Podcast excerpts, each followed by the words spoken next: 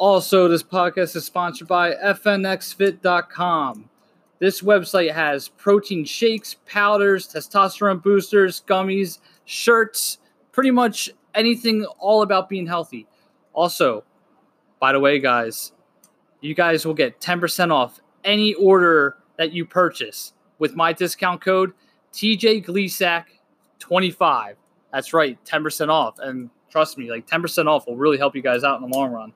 Also, guys, if you don't like any of our products, well, we'll give you a refund with all your money back. So don't worry about that. You know, your money will be back. We'll get back to you once you make your purchase. So go to fnxfit.com. That is fnxfit.com. It will direct you to this, you know, awesome looking page. It's really just about staying healthy. And I know a lot of people want to stay healthy, especially during this time with the whole coronavirus out. So go to fnxfit.com, use my discount code TJGleesack25, and you'll get 10% off of any order. And if you guys want to get refunded, well, you'll, you'll get your money back. So uh, that's it. So let's go.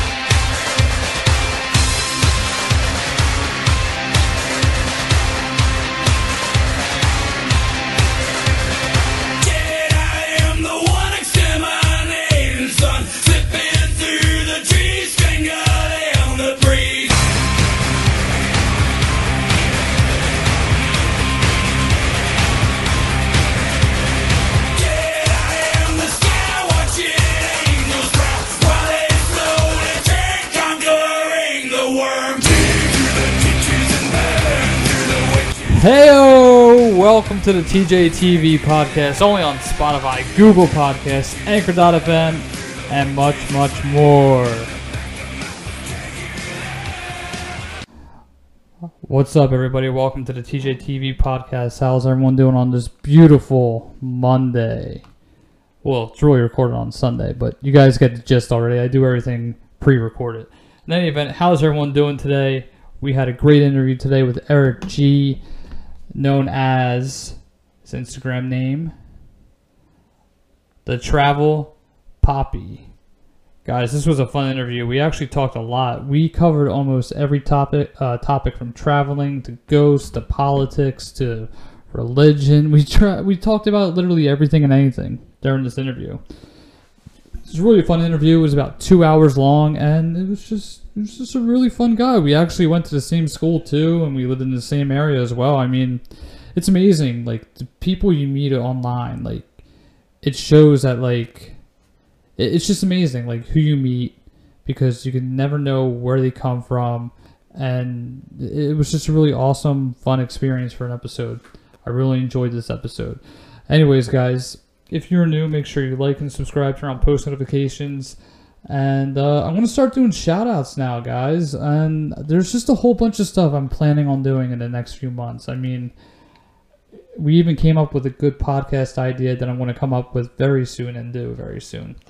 Um, especially with my videos as well. I mean, there's a lot of stuff I want to do when it comes to my videos in the next few months. I can't wait to share it. What the what goes on? It's really going to be a fun experience.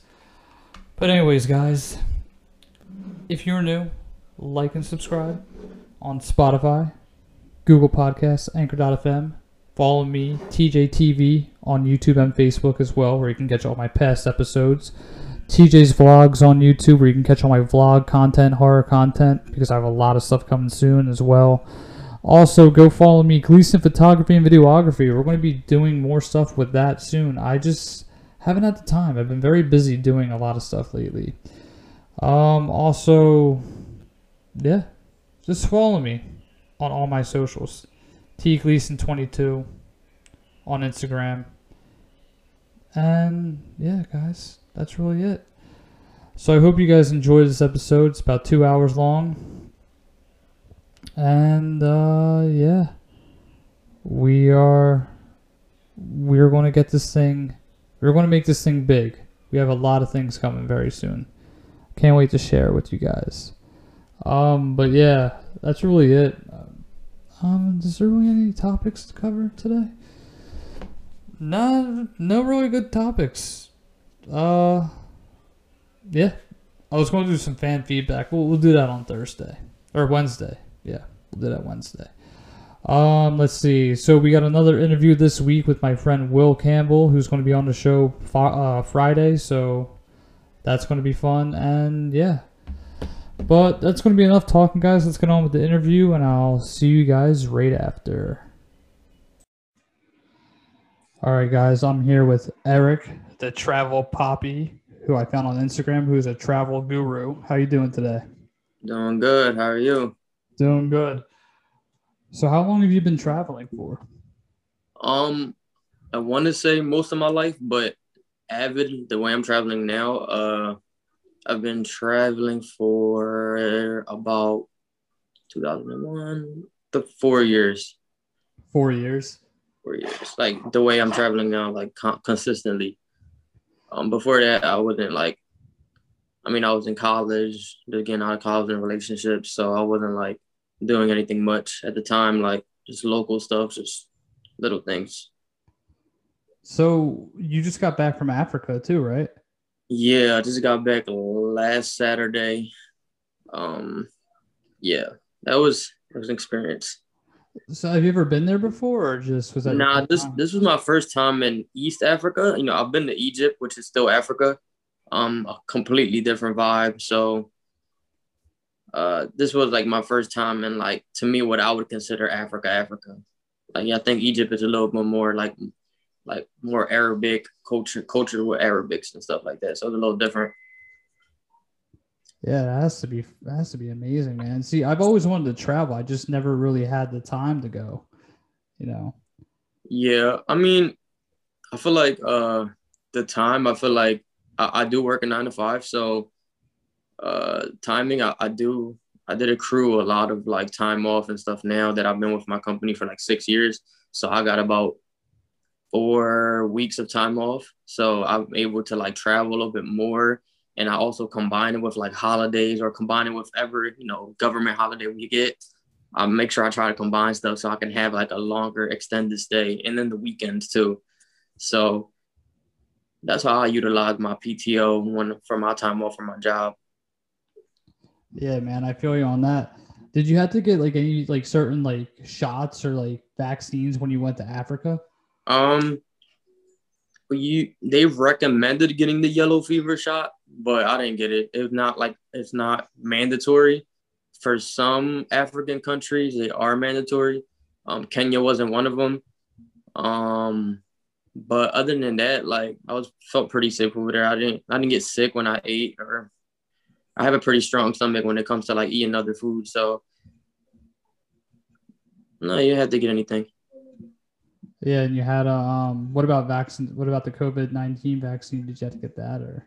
Nah, I didn't have to get that either. It's not mandatory yet, I guess, like to travel. Um, since it's like more of a vaccine for preventative measures uh, right now at the current state. So I feel like when more countries um, are able to get the vaccine, I think it will become mandatory uh, for people to travel. But since they don't have it, they're not like requiring it yet. I know the UK is, is doing like more like a not required, but if you have the vaccine, you don't have to get COVID tested um, for some for some countries in the UK. So uh, for now, I had to get COVID tested when I went to Kenya. Uh, I had to get a COVID test, a 72 hour COVID test before I enter, and also had to get a four hour rapid test before my flight from New York. Jeez. Yeah, so it was like actually it was annoying. Actually, I was actually pretty irritated.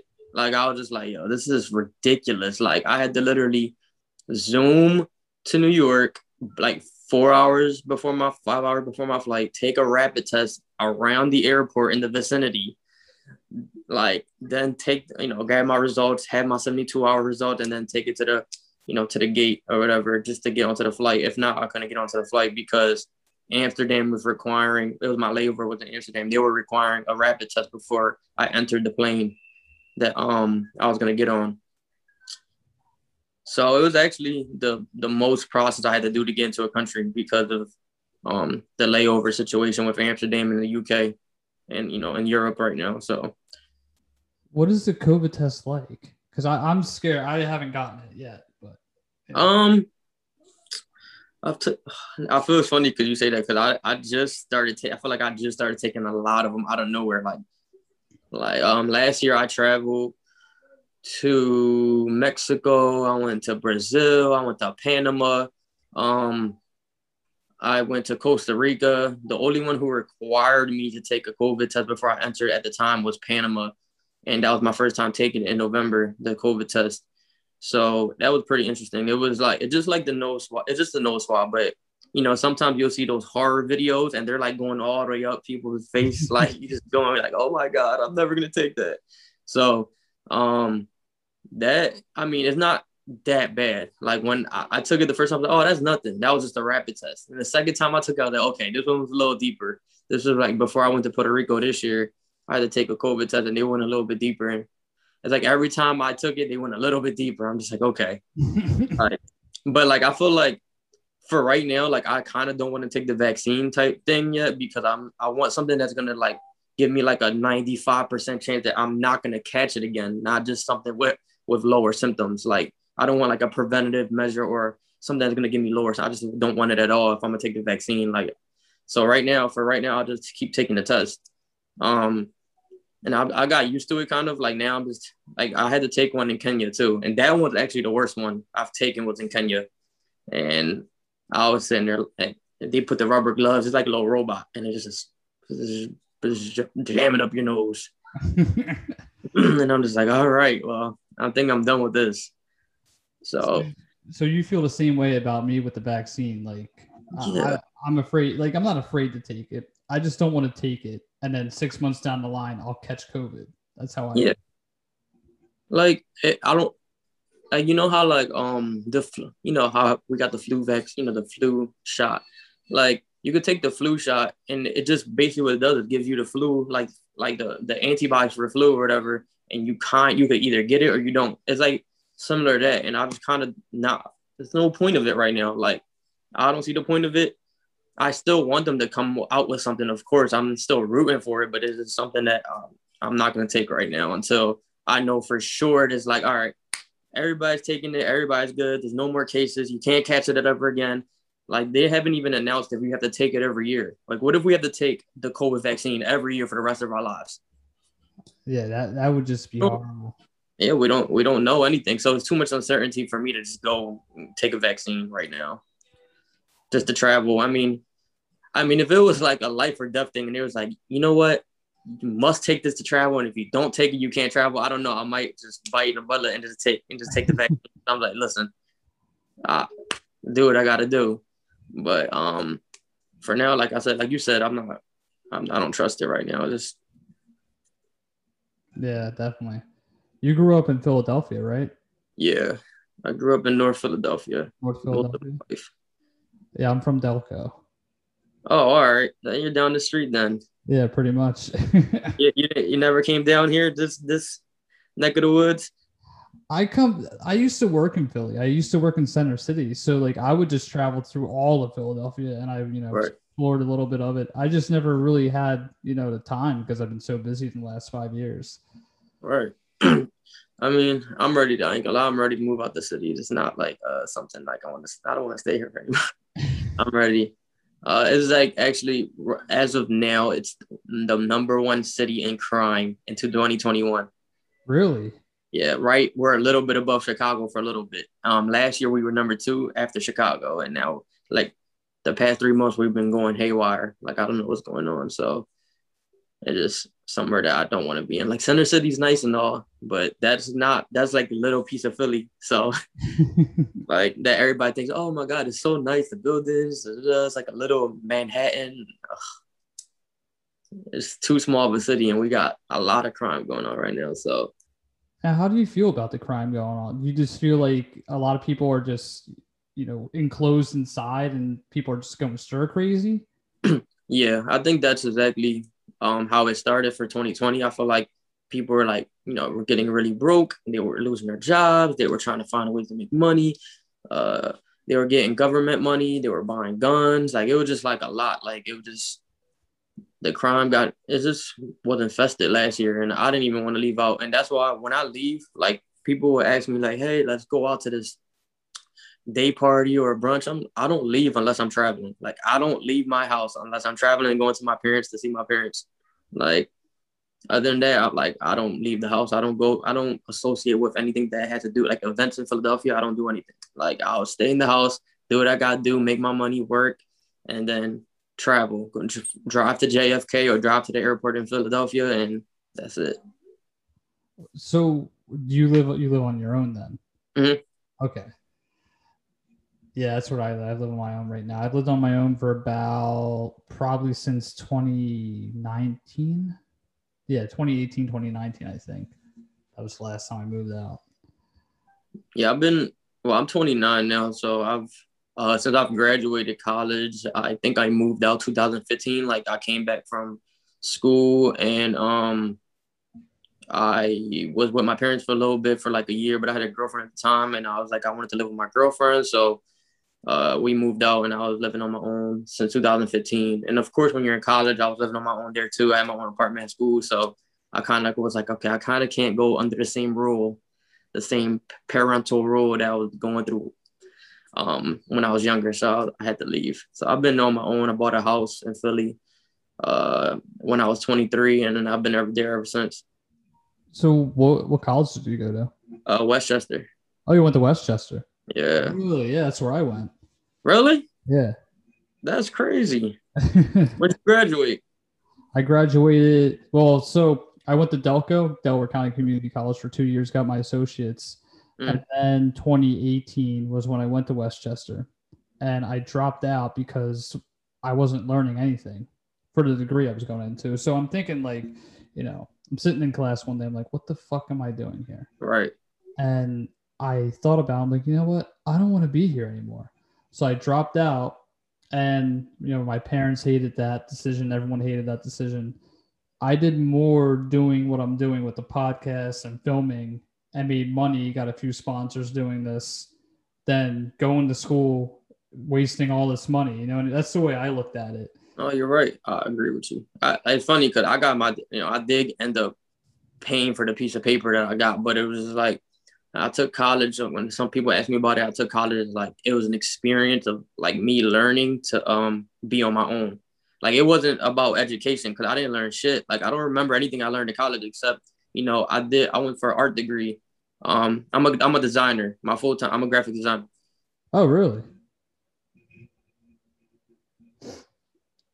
degree and I got my um I got my degree in art and uh multimedia and marketing and stuff. So I got that degree and I ended up actually getting a job in the in the field, which is like very rare because a lot of people that graduated me, it was like five percent of us um got a jobs in our field.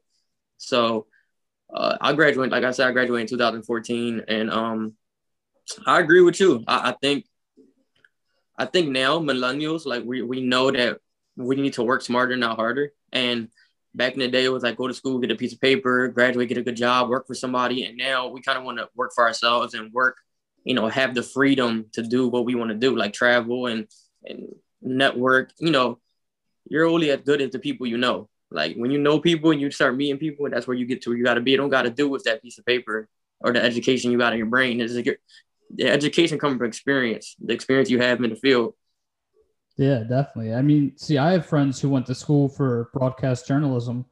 They're not even doing what I'm doing. Like some of my friends are working at like Wawa or like, you know, McDonald's, which are not bad jobs, don't get me wrong, but like if you went into the field that you're going into, like for journalism, mm-hmm. graphic design or whatever, you should go into that field, like do an internship or you know, keep applying. That's what I'm doing. Like I'm applying all over the places. And, you know, I talk to people who have no degree and they've been in radio stations before. So it's like the way I look at it, I put all the stuff that I'm doing, like film, podcasting, and then my past like nine to five jobs on my resume.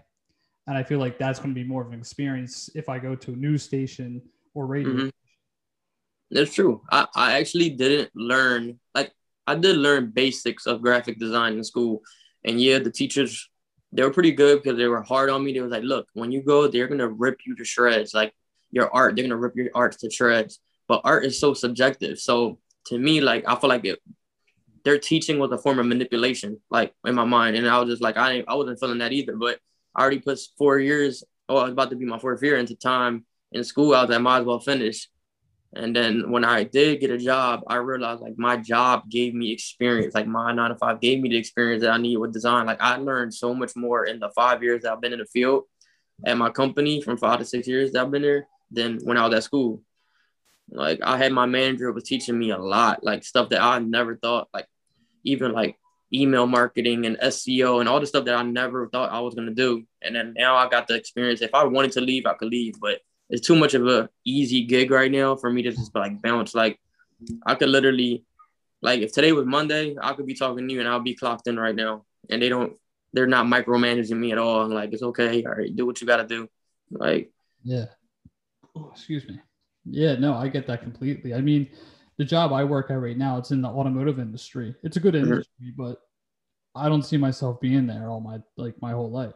right, And I feel like, you know, once this kicks off in the next like I give it maybe 2 years, Mhm. then like once the money starts rolling in, I'm dipping saying like, look, this is it. Or if I get into a radio station, news station, then um I'll just work there for the time right, but I feel like a lot of a lot of kids our age, you know, they go to school, they don't know what they want, and then they realize like once they get their degree in like liberal arts or journalism, they don't, you know, pursue what they want or they don't really know what they want to do, and they right.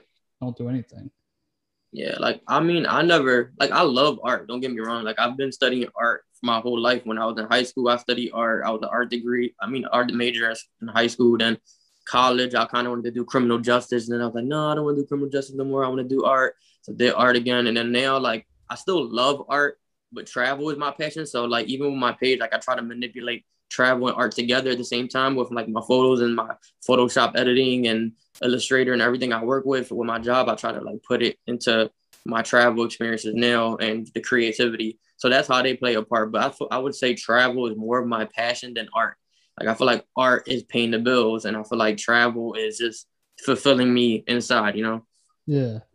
See, I feel like I like people that travel because there's a lot of stories that you could tell and you could actually write it into a book. I mean, I've traveled to like California, Texas, uh, Florida, Maryland, and all that. But like, you know, somebody like you you've traveled, it seems like you travel all the time and traveled in many different places. And I had these people who traveled before me uh, on the show a couple days ago. They were telling me the places they traveled. And it's just really amazing, like the stories that I hear from many different people because like you never know what you can hear. You know what I mean? You never know Yeah. the stories that people tell. Yeah.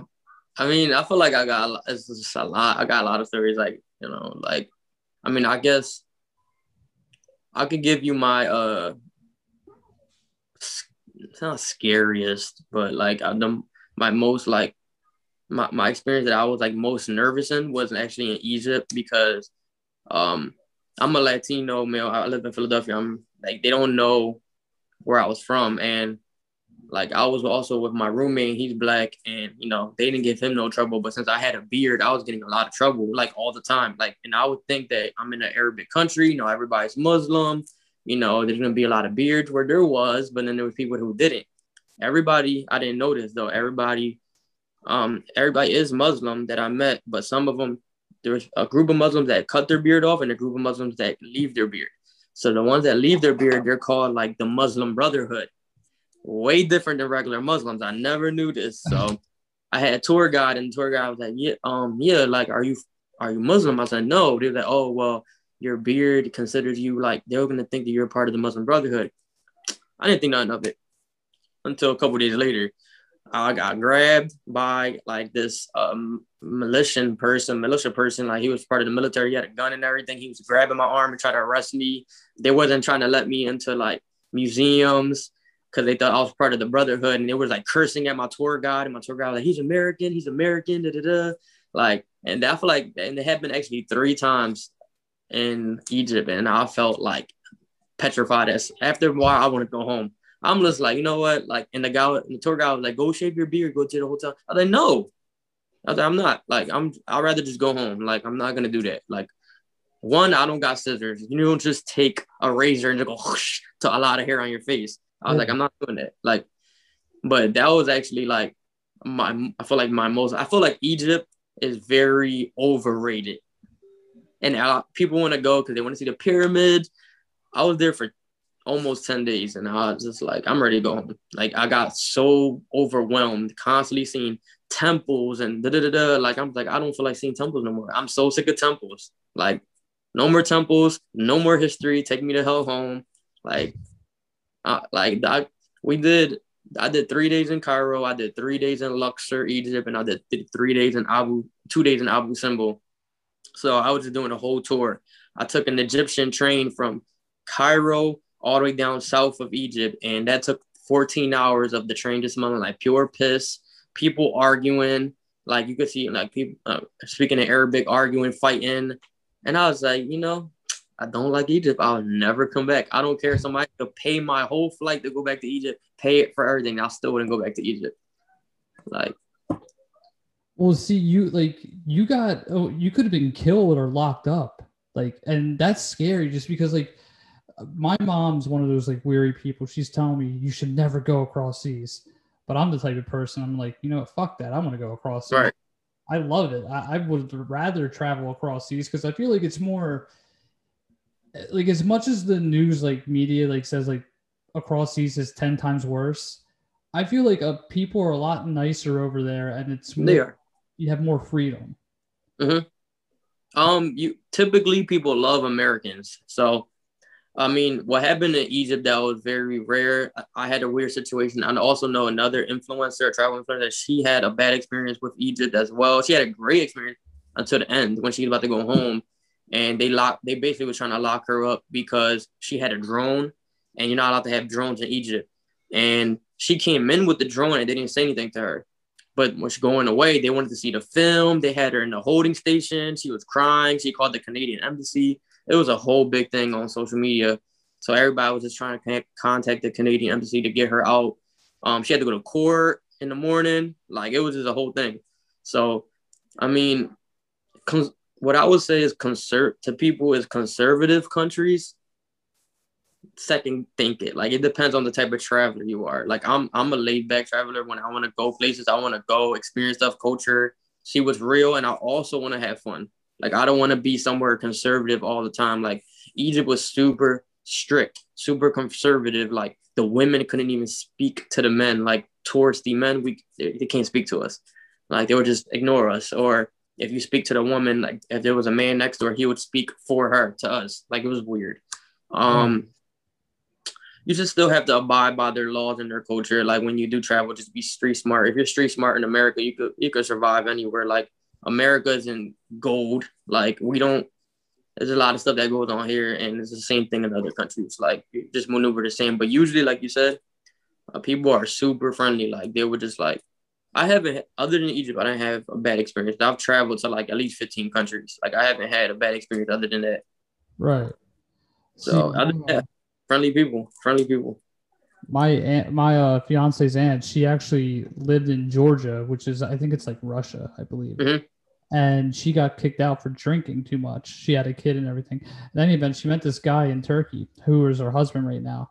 Nicest guy I could ever meet. But from what I was told, when he was like 25, his mom would still like bathe him and stuff. So like she said, the culture is very different over there because like the mothers of like the would like bathe like grown ass men and like i'm just thinking like it's kind of weird like what different people like different cultures do but i feel like that's the way of life i feel like that's the way of life nowadays Mhm. i mean but like now that he you know they live in america it's like completely different completely different. Yeah.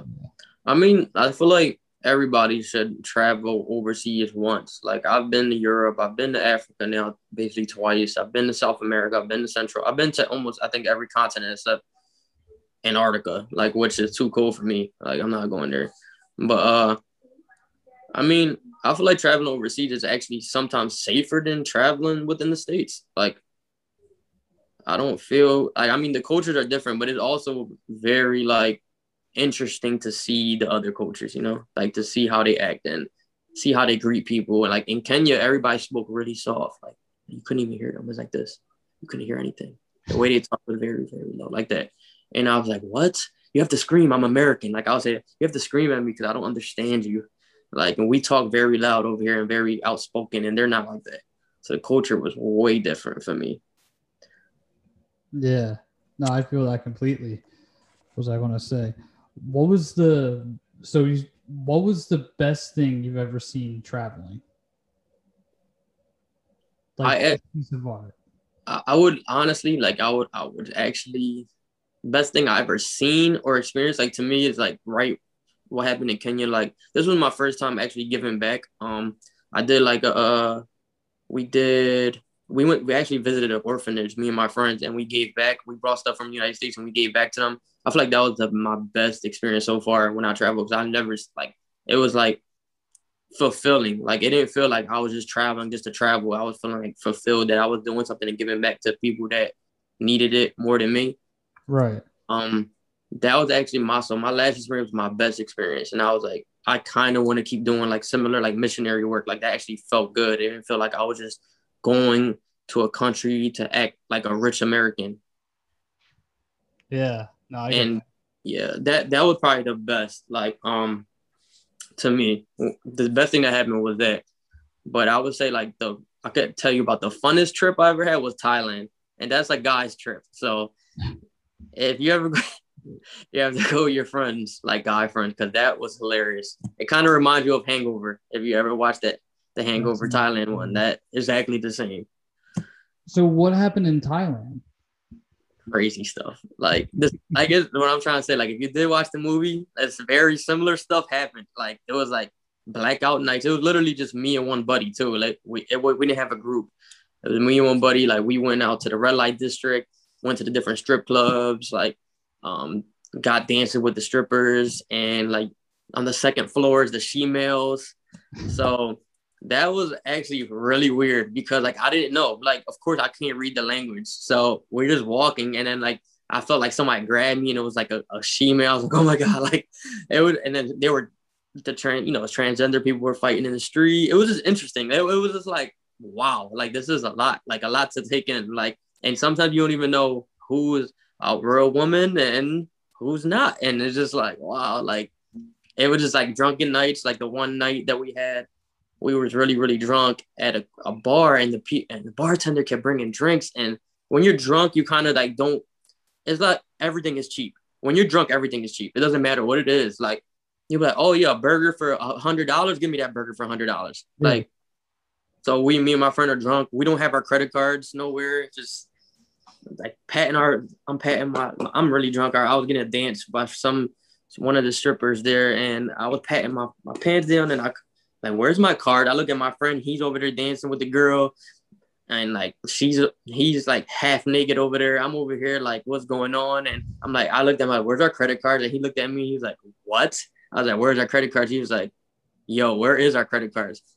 Kind of found out the like the girls were not the girls. I guess the girl grabbed my card when I bought paid for a drink, never gave it back, and I just forgot. It was like three hours later. I forgot about my card. My tab was like a almost seven hundred dollars. Like Jesus.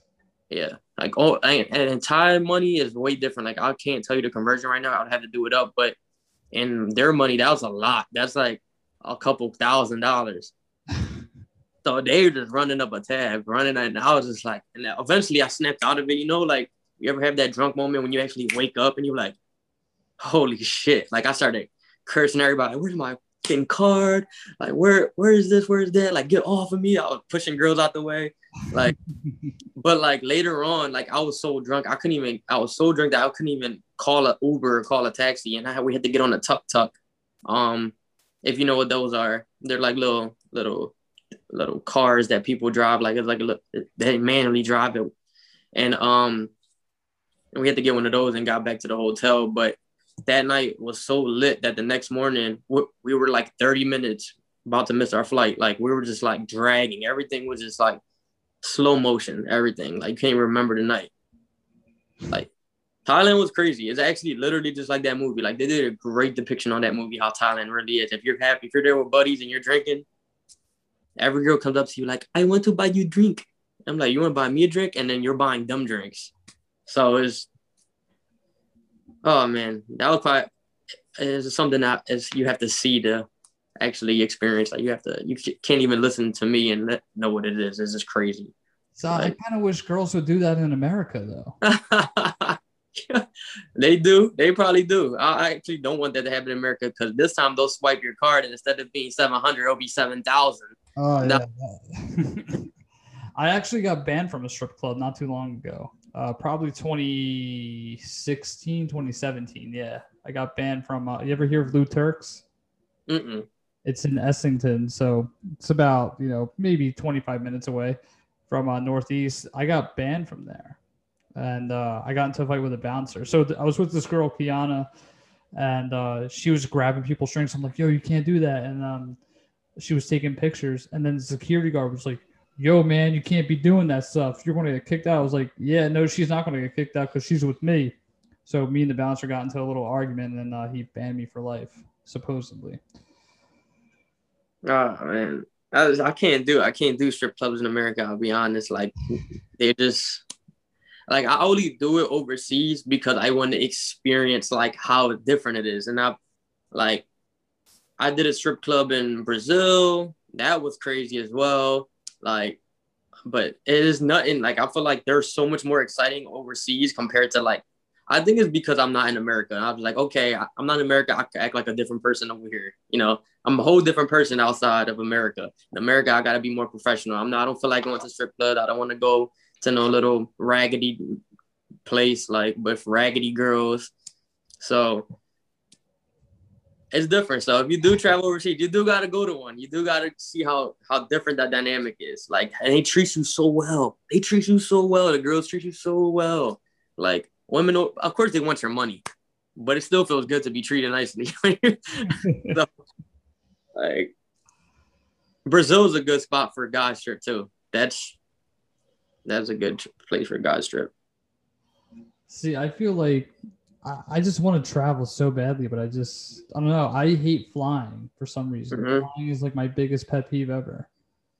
I don't know why though. I mean, I, I'm not a. It's like I, I don't hate the process of traveling, but I like it's like a. It's like you're putting in some time being on a plane to have like a great reward when you get there. You know, I was. I hate traveling too. Like I hate the process of flying. I hate the process of layovers and process of TSA and customs and all that. It's annoying. Like I even, but I do like the airline food. I don't know why. Airplane food is so good to me. Like, so I think the best food I had on airplane was when I was going to uh, Thailand. I felt like I was eating like corner store Chinese food, but it was like amazing. Like it was like so. But I feel you. I don't like it either, and I still I force myself to do it because I I want the reward of when I get there. You know. Yeah, definitely. Did you now? How? What's the furthest you traveled? How? Like how long was the plane? Plane. I think I think Thailand was the farthest. Um, that was 16 hours to China, and then we had a layover in China for two hours, and I flew from China to Thailand, which was four hours and five hours. So that was the longest. The second longest was Kenya, and that was like eight hours to Amsterdam, and then six hours to Kenya. really. Yeah. That's crazy. I, Hawaii is pretty far. I went to Hawaii too, and that was pretty far. That was like, actually, that was like eight hours. That was no, it was like four hours to Texas, and then like eight hours from Texas to to Hawaii. See, whenever I travel, I'm always that. That's the one thing I'm afraid of. Ever since I saw Malaysia, that like plane that disappeared many years ago, hmm I always have that fear. What if the plane fucking just like crashes in the ocean? And you never and, and the ocean like that's even worse. That kind of. Like I love the ocean. I'll go swim in it, but like I don't know what's further in the ocean. Right, what's underneath you? Yeah. I mean, me. I, it's funny that you have that irrational fear because I have this. I think about that all the time when I'm on a plane. I was like, what would I do if we crashed on the island again? I had to do survival mode or something like that. Like I'll think of I'll think of stuff like that all the time. Um, are you still there? yeah, I'm still there. Okay. Uh, I'll think of stuff like that all the time. But if we crash in the ocean, I feel like I have a better chance of surviving in the ocean than crashing into land and half the plane exploding or something like that.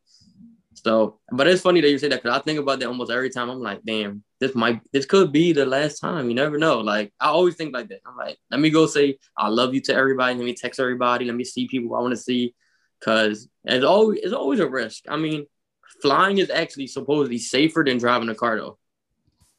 Yeah, I I I read that a lot. Like I hear that a lot, but I I don't believe it because like you're ten thousand feet in the air. Like I'm looking right out my window, I can see a plane. Now, like if you're ten thousand feet in the air and the thing crashes, what like there's no chance that there could be a chance. Don't get me wrong, but what are the odds though? Yeah.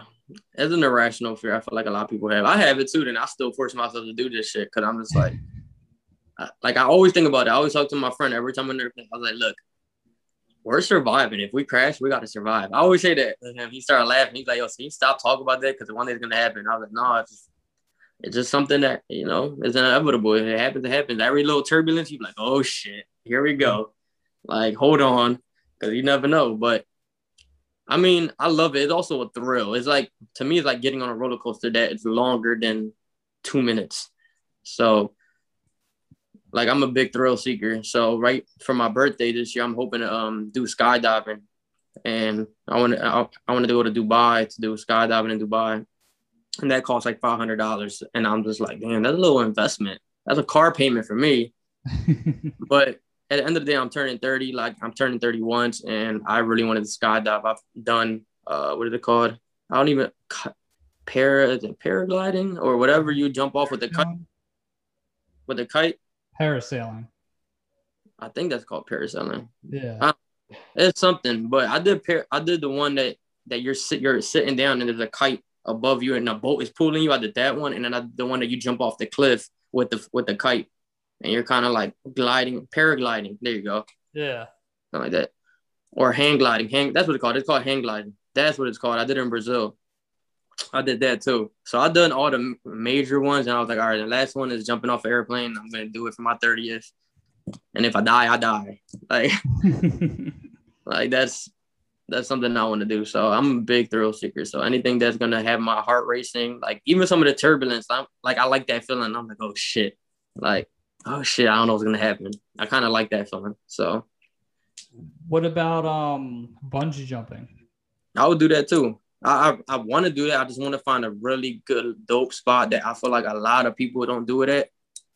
Like I'm I'm big on like trying not to mimic what other people do or other places that people go to. Like I want to do stuff differently. Like like the last time I went to Puerto Rico, um, I did a completely different itinerary compared to what people usually do, like being in San Juan the whole time and doing the same basic stuff.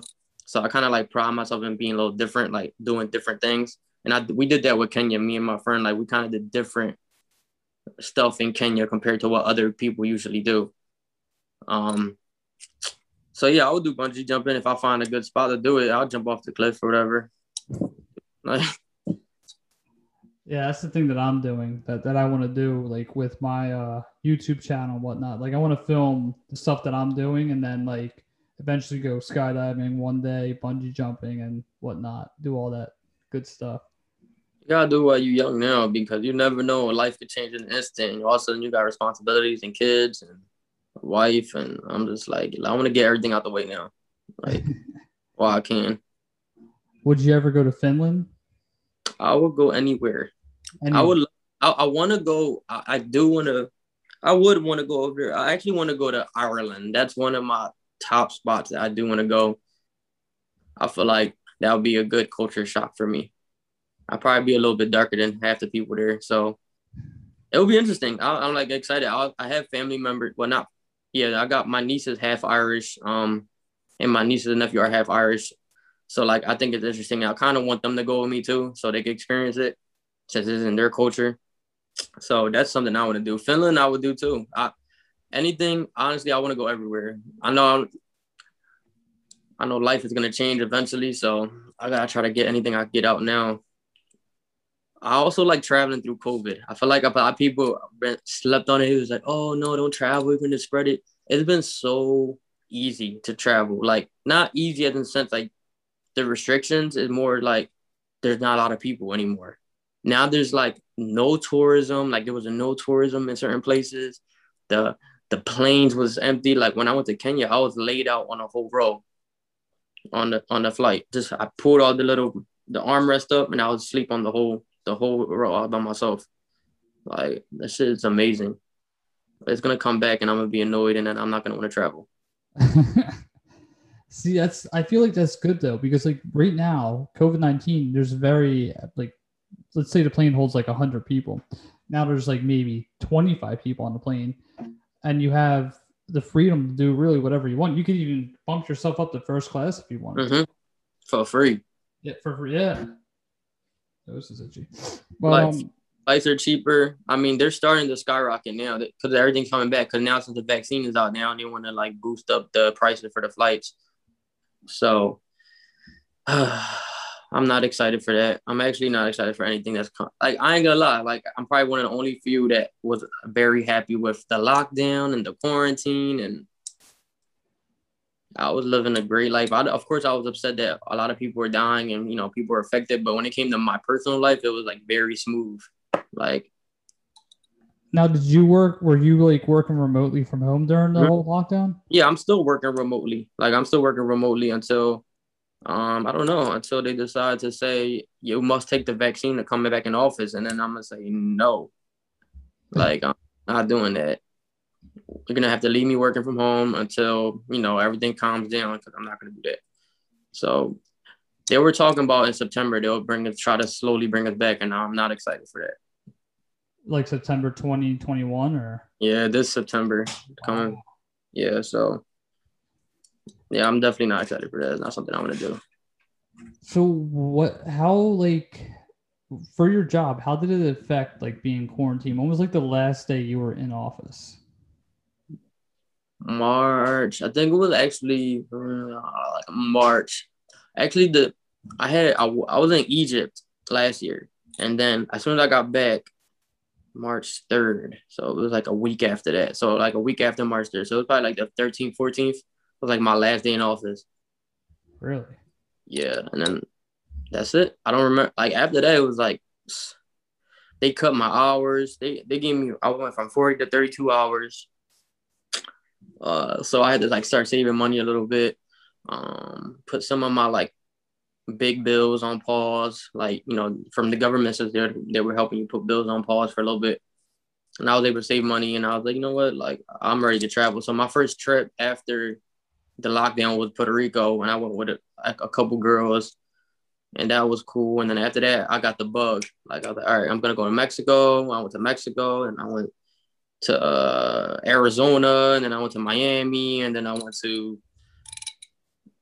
After that, I went to Brazil, but before Brazil, I went to Panama on a layover. I had a 24 hour layover in Panama, so I went Panama, explored Panama, came back, went to Brazil, then went to Costa Rica. Like I, after I went on an initial trip last July, like I gave it a couple months, like COVID months. I was like from March to July, I didn't go anywhere. So I'm gonna do the same thing actually this year, from like March to maybe August. I'm not gonna go anywhere. So right now I'm on pause. Like I think I'm gonna be on pause for a while. I might go to New York. I might do some local stuff, but um, I'm trying to go to Africa again in uh, August. So, but yeah, March was the last day, um, the last normal day for work and that's about it. Yeah, I mean that's I think March 21st was a Sunday. I got I got a call saying that like I got laid off. I got a text message actually. Mhm. So basically I was laid off from March 21st to about the week after the election. Damn. Came back to work, but I was working at a different job. So my job's not going to let anybody back because they're scared of a second wave, which Mhm. We're already a year into this, and I am I'm going to knock on wood. We haven't really had a second wave at all. It's just Mhm. more, you know, everything's a lot less strict than it was. So now I'm working at a, another job where I'm making more money than I did at my last job, and I moved into a new place, so that's closer to home. So, you know, Eh, I feel like some, I know a lot of people look down on what happened and stuff, but like there's some things that happen that are like low key blessings. Like, like it actually probably gave you more time to work on your craft as well. And that's how I feel. It gave me more time to like unwind and think more of what I want in life and like explore new things, like just mentally, just for yourself. Like, because sometimes work is so overbearing I kind you kind of feel like a slave to wherever you at. Like all you do is work, sleep, eat shit, go home. Like it was nothing. There was nothing to be in between. And then like I was taking less trips. Last year, I t- actually the year 2019, I took a lot of trips and my my job paid for two of them um because it was a work related trip. So that's why I took a lot of trips. But if it wasn't for COVID like happening, I don't think I would have had the freedom that I have now to even just explore some of these countries right now. Like, so I feel like it was a blessing. Like a lot of things that happened towards me, and it seems like even you know you got laid off, like you got to work on your stuff even more. Like follow your passion. Three days a week. Exactly. And it's crazy because a lot of time we'll put a lot of hours into work or like into our paycheck, our job that our jobs and stuff, and we don't put a lot of hours into what we love because we feel like we don't have the time. And by the time we get out of work, we're already mentally drained and we don't even want to work. Yeah, So I feel that completely. It slowed us down. That's what it did. It slowed it slowed the world down. Now everything was slower, and you you kind of got the time to like look at what you want and do. So There was um there was something I read saying that like I think it was in London they work four days a week and get three day weekends, and I'm thinking I would love that. hmm That's true. They do. Um, after I actually, I don't know if maybe we saw it in the same thing. I actually saw it on like a show that I was watching on TV, and a guy went to go visit the somewhere in, in London or in somewhere in Europe, and he was like, they have like to normal holidays, they'll get like five days a month of holiday or something like that, and they the, the food for the kids in their schools are like amazing, and like it was just like, what? I'm about to move. How do they work? They only work four days a week. They have like a two hour lunch break or something like that. I'm just like, yo, this is no way. This is like how other places in the world, and they make it seem like America is so amazing. Like other countries got it figured out. Canada, Canada got it figured out too. yeah, Like, I was talking about this with my wife. I was like, or fiance, soon to be wife. Anyways, we were saying something like everywhere, at, like uh, England and Canada, and like probably in other places of the world, New Zealand, they have COVID figured out. You know, it's gone. Nobody has it anymore. Their cases are slowly going away. We did everything in America half-assed, and I don't know if it was just because of like, you know, the guys in office, or if it was just people didn't give a fuck. But I mean, hmm. everywhere else, COVID 19 is pretty much slowly going away except for America. And everyone says America's so great, but if you look over there, we got New Zealand, Canada, England, you know, they're all beating us. and they're doing it without a vaccine. Yeah. Kind of, kind of weird. Like, uh, now it, it makes you question things. Like you start thinking, you start thinking about conspiracies. Like, like how are they doing it? Like without a vaccine, everybody's getting better, and we're still in this shithole. So, I don't know. I don't know. Are you a conspiracy theorist? I have my times. I have my times that I'm like a realist, and then I have my days that I wake up like life is a conspiracy. Like I, I have my days. Like there's some days I'm on Earth, and there's some days I'm not on Earth. Like What's the craziest conspiracy that you could think of? that's a tough question. Like, uh, like with the, I could tell you when I had with COVID at least, because I feel like it's more recent. I felt I, at one point I was thinking like, um, very biblically, because I grew up in like a Christian household, and I was like, yo, like everything, all this stuff was in the Bible, and then I was like, oh my god, like they're gonna give us a vaccine. This was before the vaccine was talked about too. Uh, they're gonna give us a vaccine, and they're gonna be able to track us, like. And when they once they track us, like uh, we'll be controlled by the government, which we're already getting controlled by the government. Like I was just going down a rabbit hole. like I'm not coming out. Like they're tracking me. Like I was like, it was for like a week. I was just like going crazy, and that was like in the beginning of the pandemic, like when we had to fully be on lockdown. I was going down the rabbit hole with that. Like I still don't trust the vaccine. Though. I still don't trust the government. So I live with it because at the end of the day, I can't do nothing about it. So I, I don't think that deep into conspiracies when it comes to the vaccine anymore. I kind of like loosened up with it. Like I'm just like, okay. But I still do think that they're forcing it upon everybody. There was actually um me and my mom were laughing really, really hard about this. They sent like a notification out saying oh, now people who are vaccinated could be around other vaccinated people without masks. They said that, and I was just cracking up, and I'm just like, is that supposed to make us want to go take the vaccine? We've been around people without masks, like Oh yeah. so. I was like, okay, so y'all telling this us this because what? Like, it was just weird. I, that was like my only conspiracy was with like the government, like the, the Bible saying the mark of the beast and stuff. Like, I was like, oh my god, we are going through hell right now. Like, That's what my mom was saying um, in the summertime, and I'm like, "Mom, it's not going to happen. You got to calm down." Like, you know, she was like, "Well, if you read the Bible," I'm like, "I don't care about the Bible at the moment. mhm. I, like, I went to church and stuff, so I know the whole like you know, everything about the Bible. But I'm like, Mom, you can't like go off of what the Bible's saying." right, He was like, well, this is happening, that's happening. I'm like, well, you got to calm down with that. I was like, we've had stuff like this happen before, not the pandemic, but we've had protests and riots and stuff. And I'm like, you got to like look at the bright side because it's going to get better eventually. eventually, yeah. It, the thing that happened with that, like what your mom was talking about, and and my dad was on the same type time. Like he was constantly saying the same stuff to me, and he still does. But it's just like it was just strange. That's why I started thinking about conspiracy because it was so strange how much how much everything related to each other. And I was like, all right, this is getting freaky. Like, because what if this is actually what it is? Like, of course we had the, uh, the Spanish flu pandemic, and that didn't go away for a couple years. So I don't expect this to go away for a couple years either. Like, I don't expect it to go away. We're gonna be walking in bubbles forever, like for a while, actually. Like everything is gonna be super like, oh, hand sanitizer here. At the end of the day, our bodies, we need germs. We need germs to like fight stuff off. If we don't get no germs then we're walking around like a little sanitary puppet all the time, we're not gonna be able to like fight our own battles. Like we're gonna be getting sicker. We're gonna be in the doctors, giving the doctor more money, more surgeries, more this, more that. Like the sicker you are, the more money people make. Right. The hospital is a big and you know big money industry. Like they need us to get sick. They're still making bank. They're making bank right now with everything. Oh yeah. See. I, I I saw something on YouTube. It was like right the first week I was unemployed, and basically it was a doctor saying that people who have COVID nineteen, like that they're not like doing well on ventilators, they're killing them. They're not Mhm. helping them, and I'm thinking, holy shit. And my mom works in the healthcare field, so I'm like, I called her up real quick. I'm like, yo, I was like, are I was like, can you call me on your cell phone? She's like, yeah. So I called her.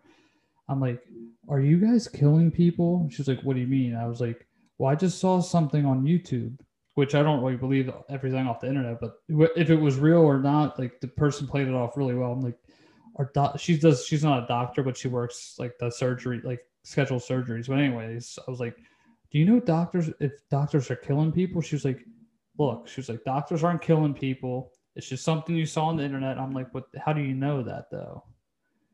Like you're not a doctor, Yeah. you just work with, you know, scheduling and stuff. They can easily slip. They could easily kill anybody with uh, at the, without people knowing. Without people knowing, they can easily kill somebody. Yeah. So like, I mean, I did believe at one point when the beginning, I did believe what you what you said right now. I did believe that like when there was older people and they were getting sick, I do I did believe that like they were just saying, you know what, they're old. Let's focus on the younger people. Let's knock them off right now because at the end of the day, they already lived their life. I feel like that was going on in the beginning.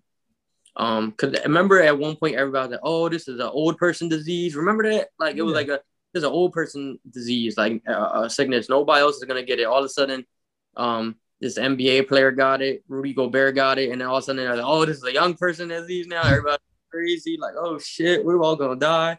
Like, but um, you know, I I did see, I think I did see the same YouTube you saw, the same video, and I did think it possibly could have happened in these smaller towns where they didn't have the capacity to like keep bringing people in. It's like it's like uh, what is it called? Survival of the fittest. Like, Yeah. gotta knock some people off to survive.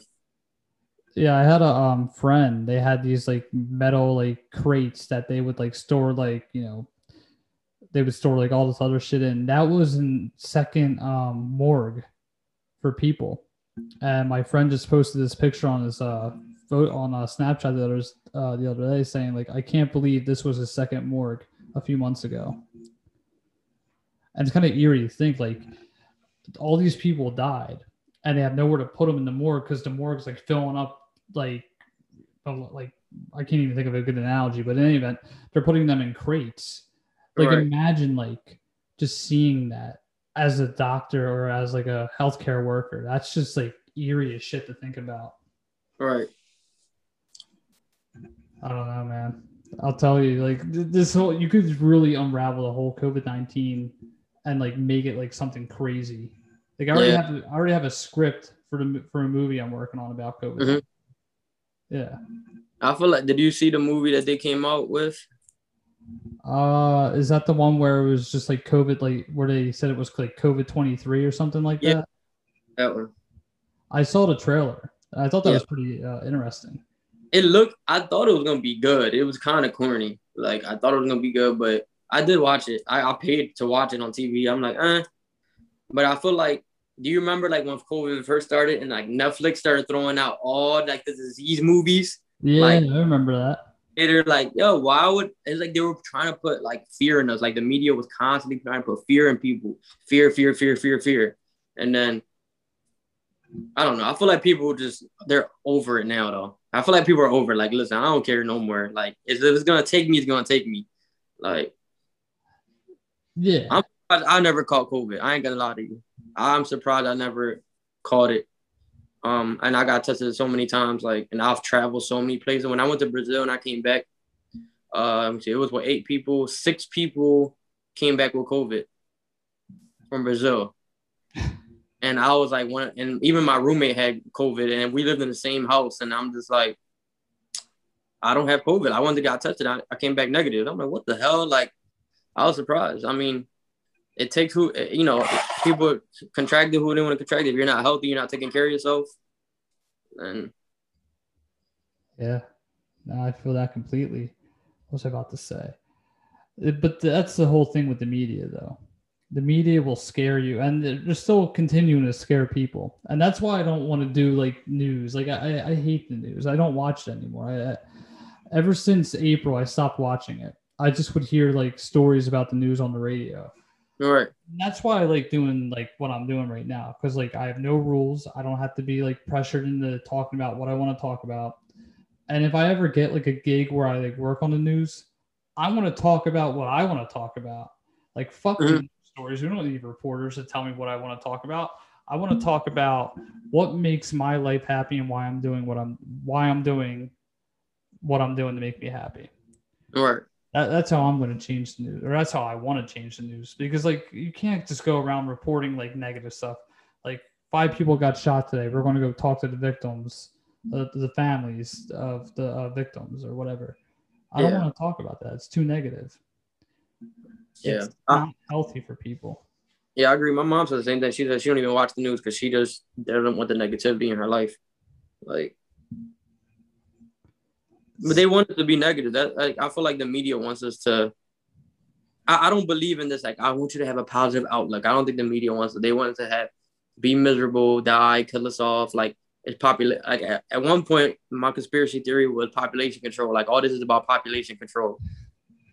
So I was just like, but because the media was always saying, for instance, actually, I just saw something the other day saying, oh, with the vaccines um being you know given out even more, COVID cases are still rising. How?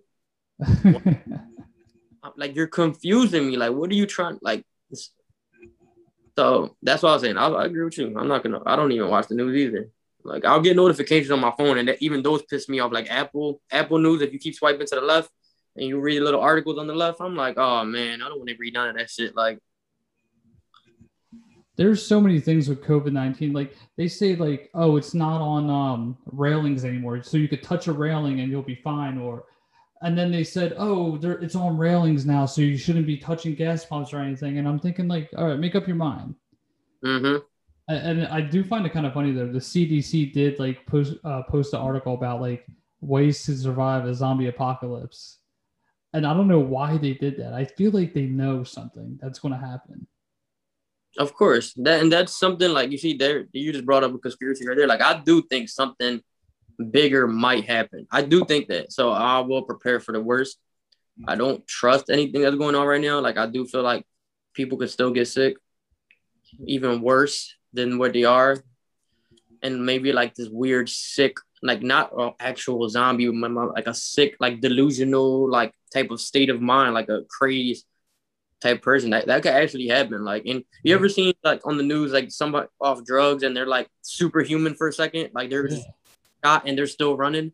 Like that could possibly happen. Like you never know if this vaccine like mutates to something by accident. I'm not saying that I'm not saying that the, everything is done on purpose, but like if something goes wrong and all of a sudden like life is good. That's why I'm actually so into traveling like in now compared to like I was like a couple years ago. Like I, I'm more like adamant. Like I want to do this. I want to do that. Cause you, COVID should have made people realize that we don't have a lot of time on this earth. Right. Like, Imagine that's like the best plot twist ever. Like shit just like hits the fan and like people mutate into like something like crazy. I could just see that happening. Uh, there was a dream my fiance had like a couple years ago. She was just like, I had a dream that somebody got like really fucked up from bath salts and there was a zombie apocalypse happening and everybody who like was in contact with that guy just turned into a fucking superhuman psychopath and they just started killing everybody. She was like, I could have made this a whole movie because it was a whole movie in her head. And I'm thinking like they probably like they probably did that with COVID. Like I was told that like COVID was made in a um in a lab in China. mhm. And they literally like brought it out to the world. It got released and now like you know, that's what they're claiming it to be, like some superhuman like some superhuman like mutation that could like kill everybody in a matter of seconds. Uh, listen, I don't put it like you said. I don't put it past. Like I'm just preparing for it. Prepare for it now. Make your money. Be with your loved ones, and do what you got to do. Spend your money because money doesn't go to the grave with you. Yeah. And just do what you got to. You believe in ghosts? Yeah, that that's something I believe in. I feel like I've witnessed paranormal stuff, and I've been through stuff, and a lot of it happened in my life. I, that I believe in. So, What is the craziest thing that's ever happened to you, paranormal wise?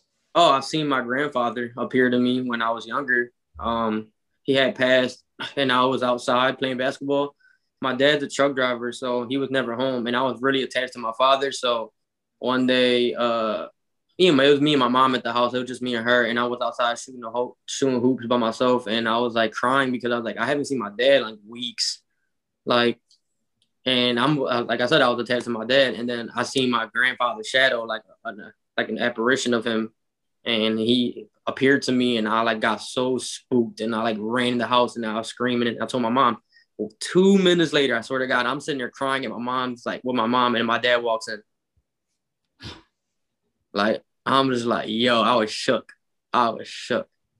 Like, and that was actually like now that I'm older, I kind of look at it as like, okay, he was just trying to let me know that stop being upset, blah blah blah, and that your father's gonna be here in a couple minutes, basically.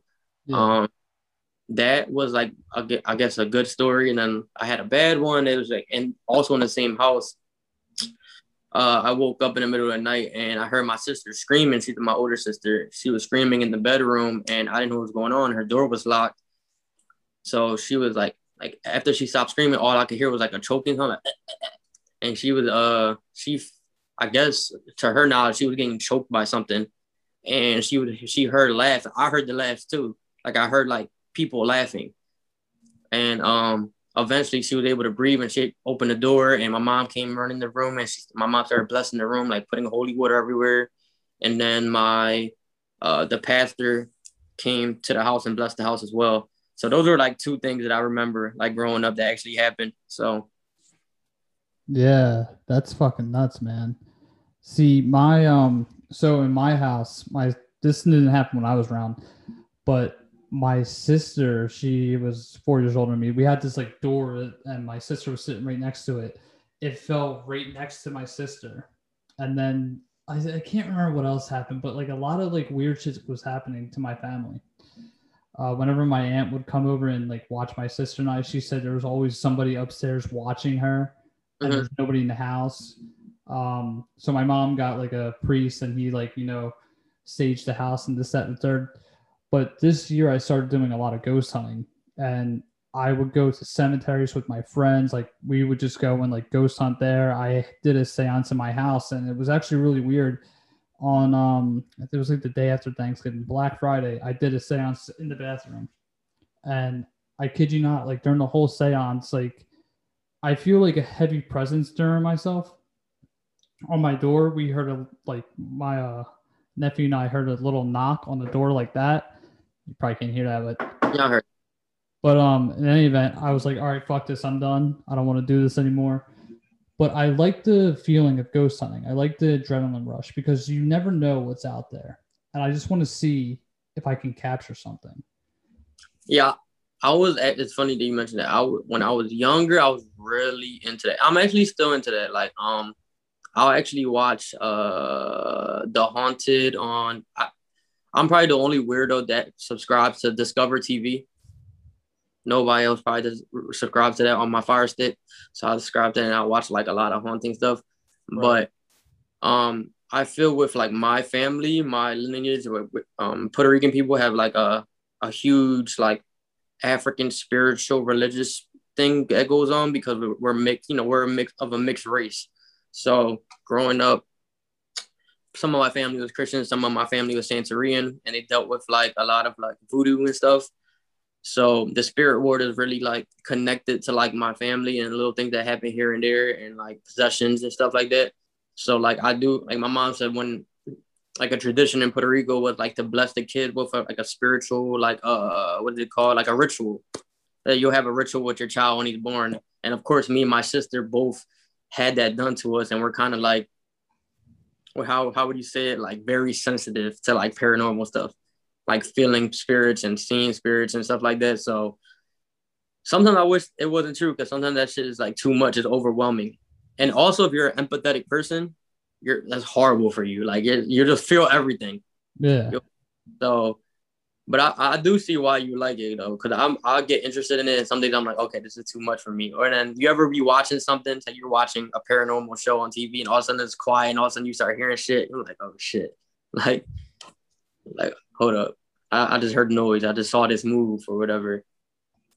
yeah. Probably um in the next couple weeks, I'm going to be doing like something with like once I'm done. Like I'm filming a scripted series right now, like a whole vlog style series. and like three, four weeks down the line, I'm going to start like going to continue to do uh, more ghost hunting and exploring and stuff very soon.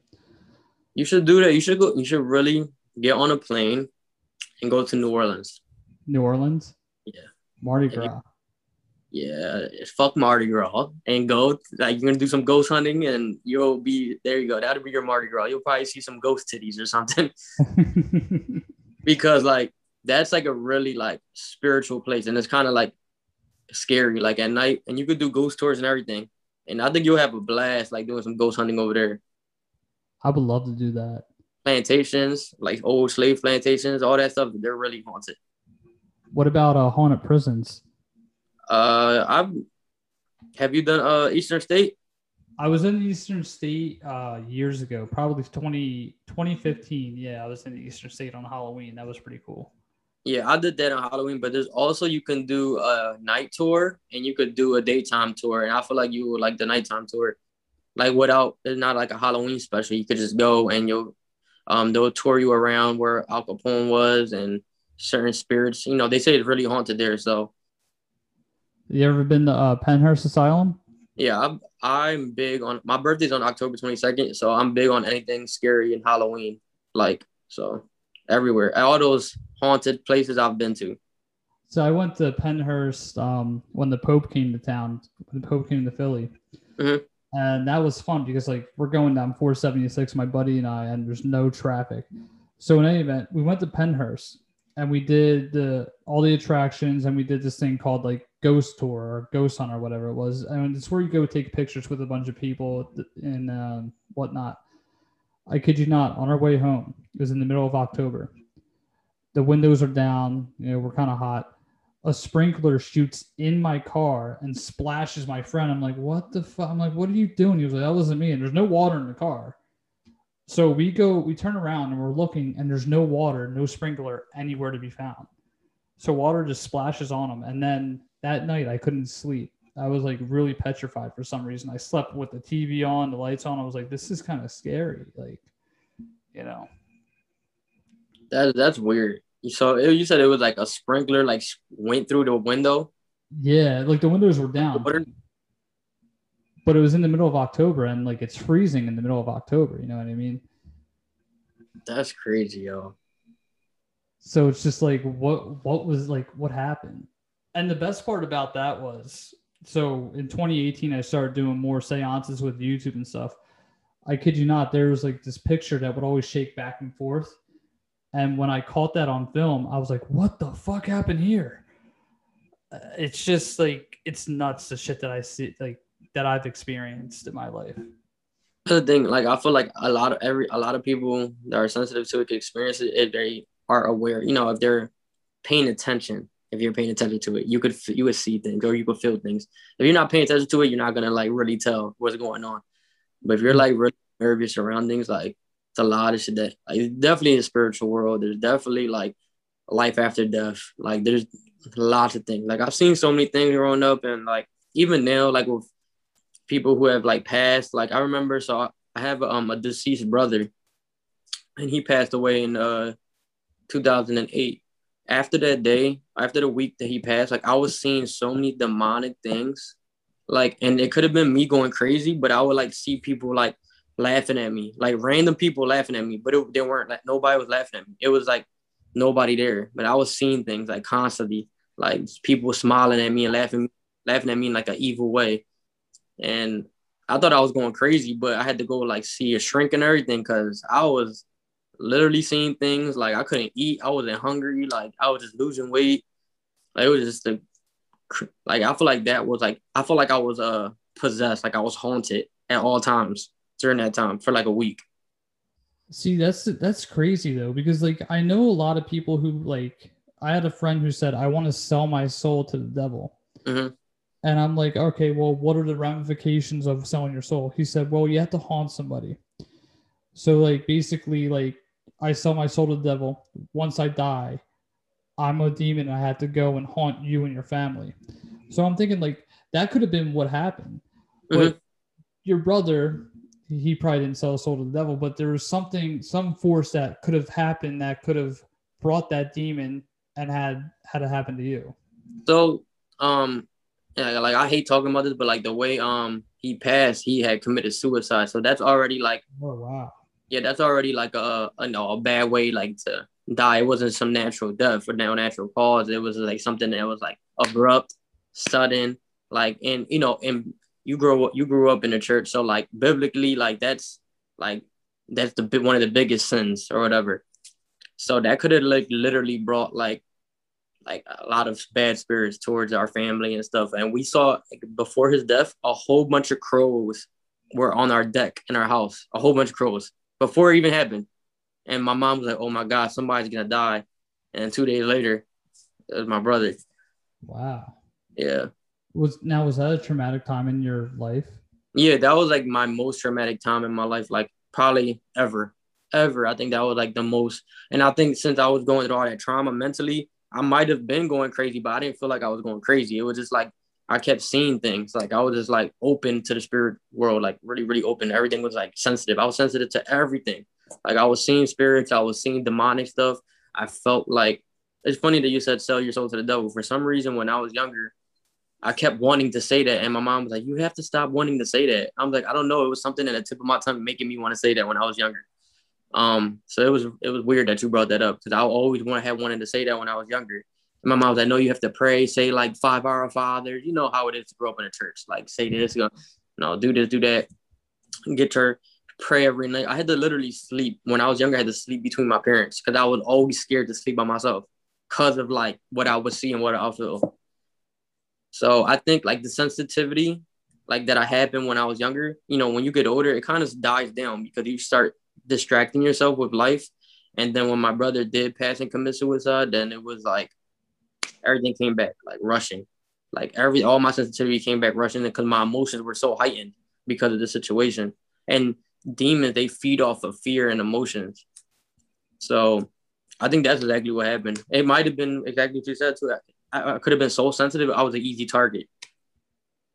Yeah, man, that's crazy. Yeah, sorry to hear about your brother. By the way, Thank you. you were 18 at the time. Mm-hmm. Yeah, no, that okay. Because my, my sister's around your age too, so you know.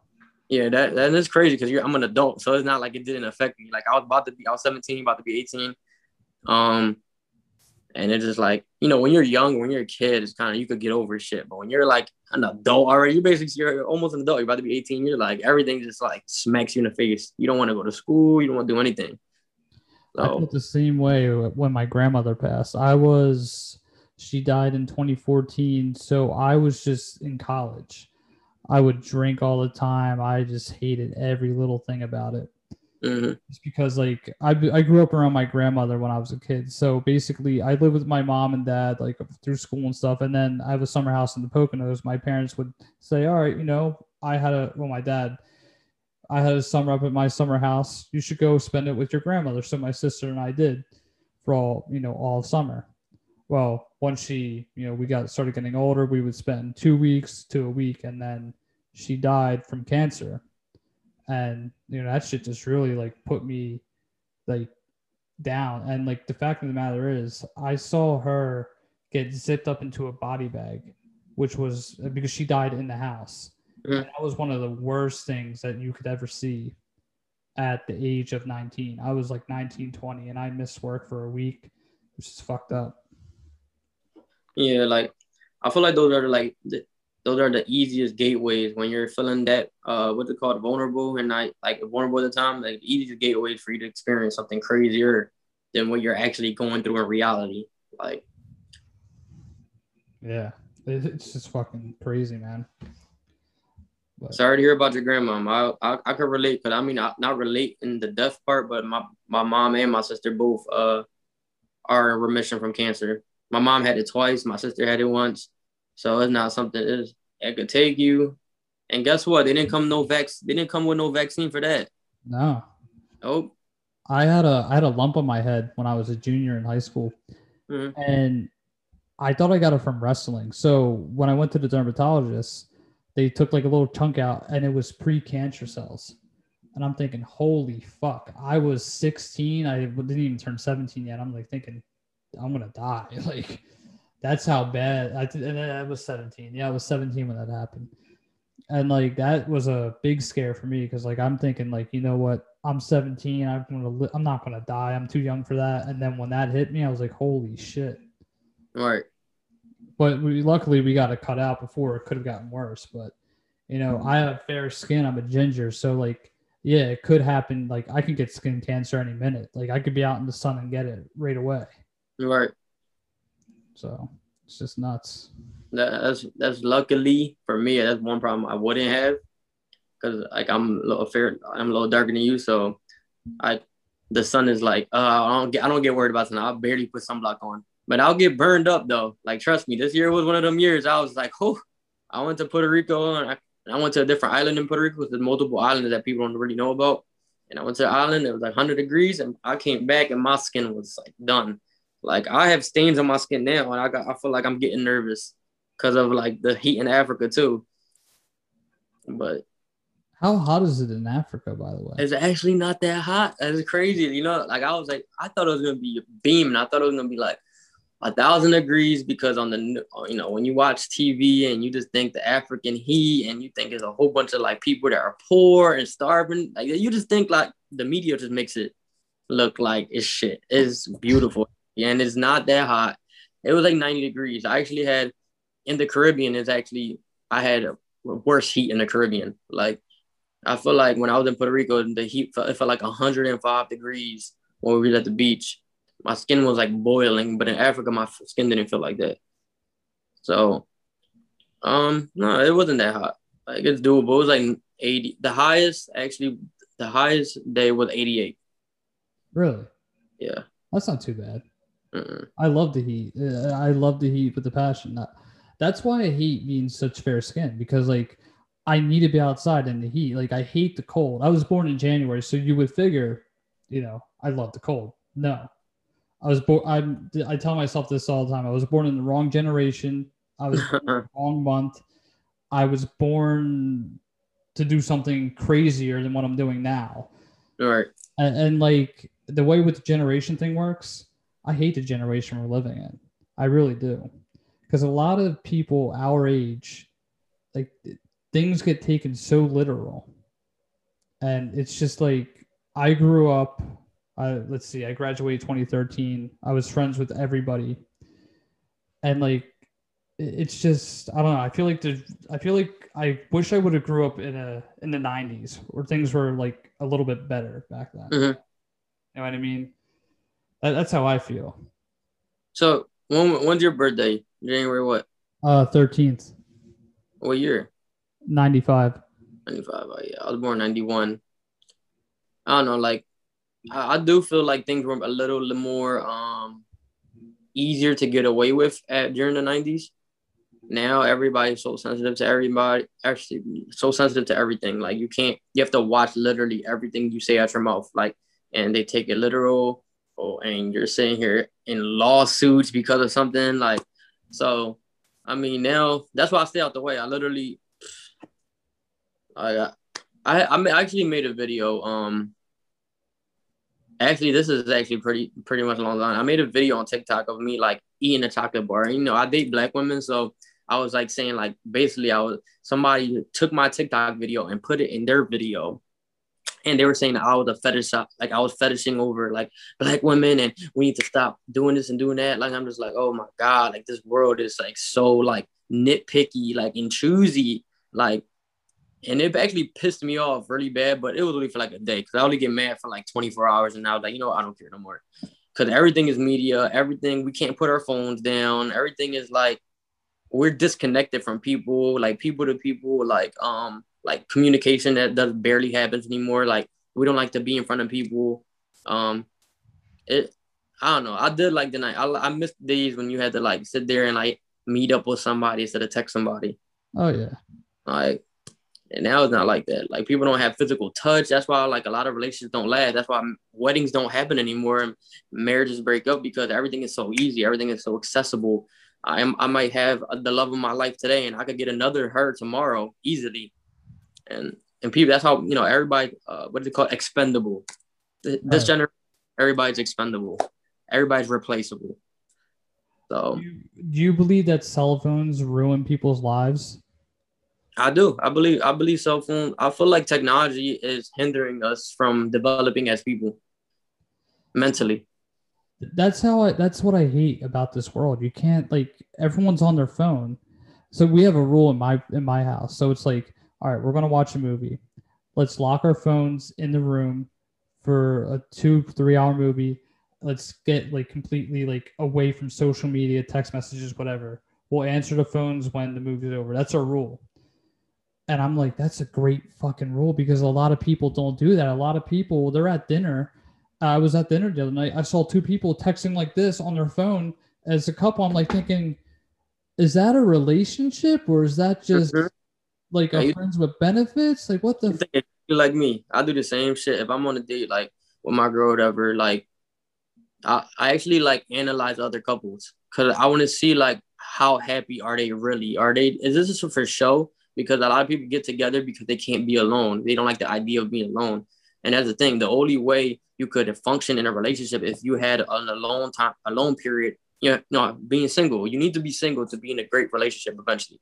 Like you can't just be in a relationship for your whole life. And a lot of people are they rely on other people, and that's why people get in relationships. And all of a sudden, you see them, like you said, at restaurants on their phone, not communicating, not actually like paying attention to each other, not having real conversation, and then they break up, and then they start the cycle over Yeah, with with a new person. it's just I just want to do that one day. I want to like do a podcast, like have my phone out and like talk to these people. Like, hey, yo, I'm doing a podcast. I want to talk to you guys about like your relationship personally.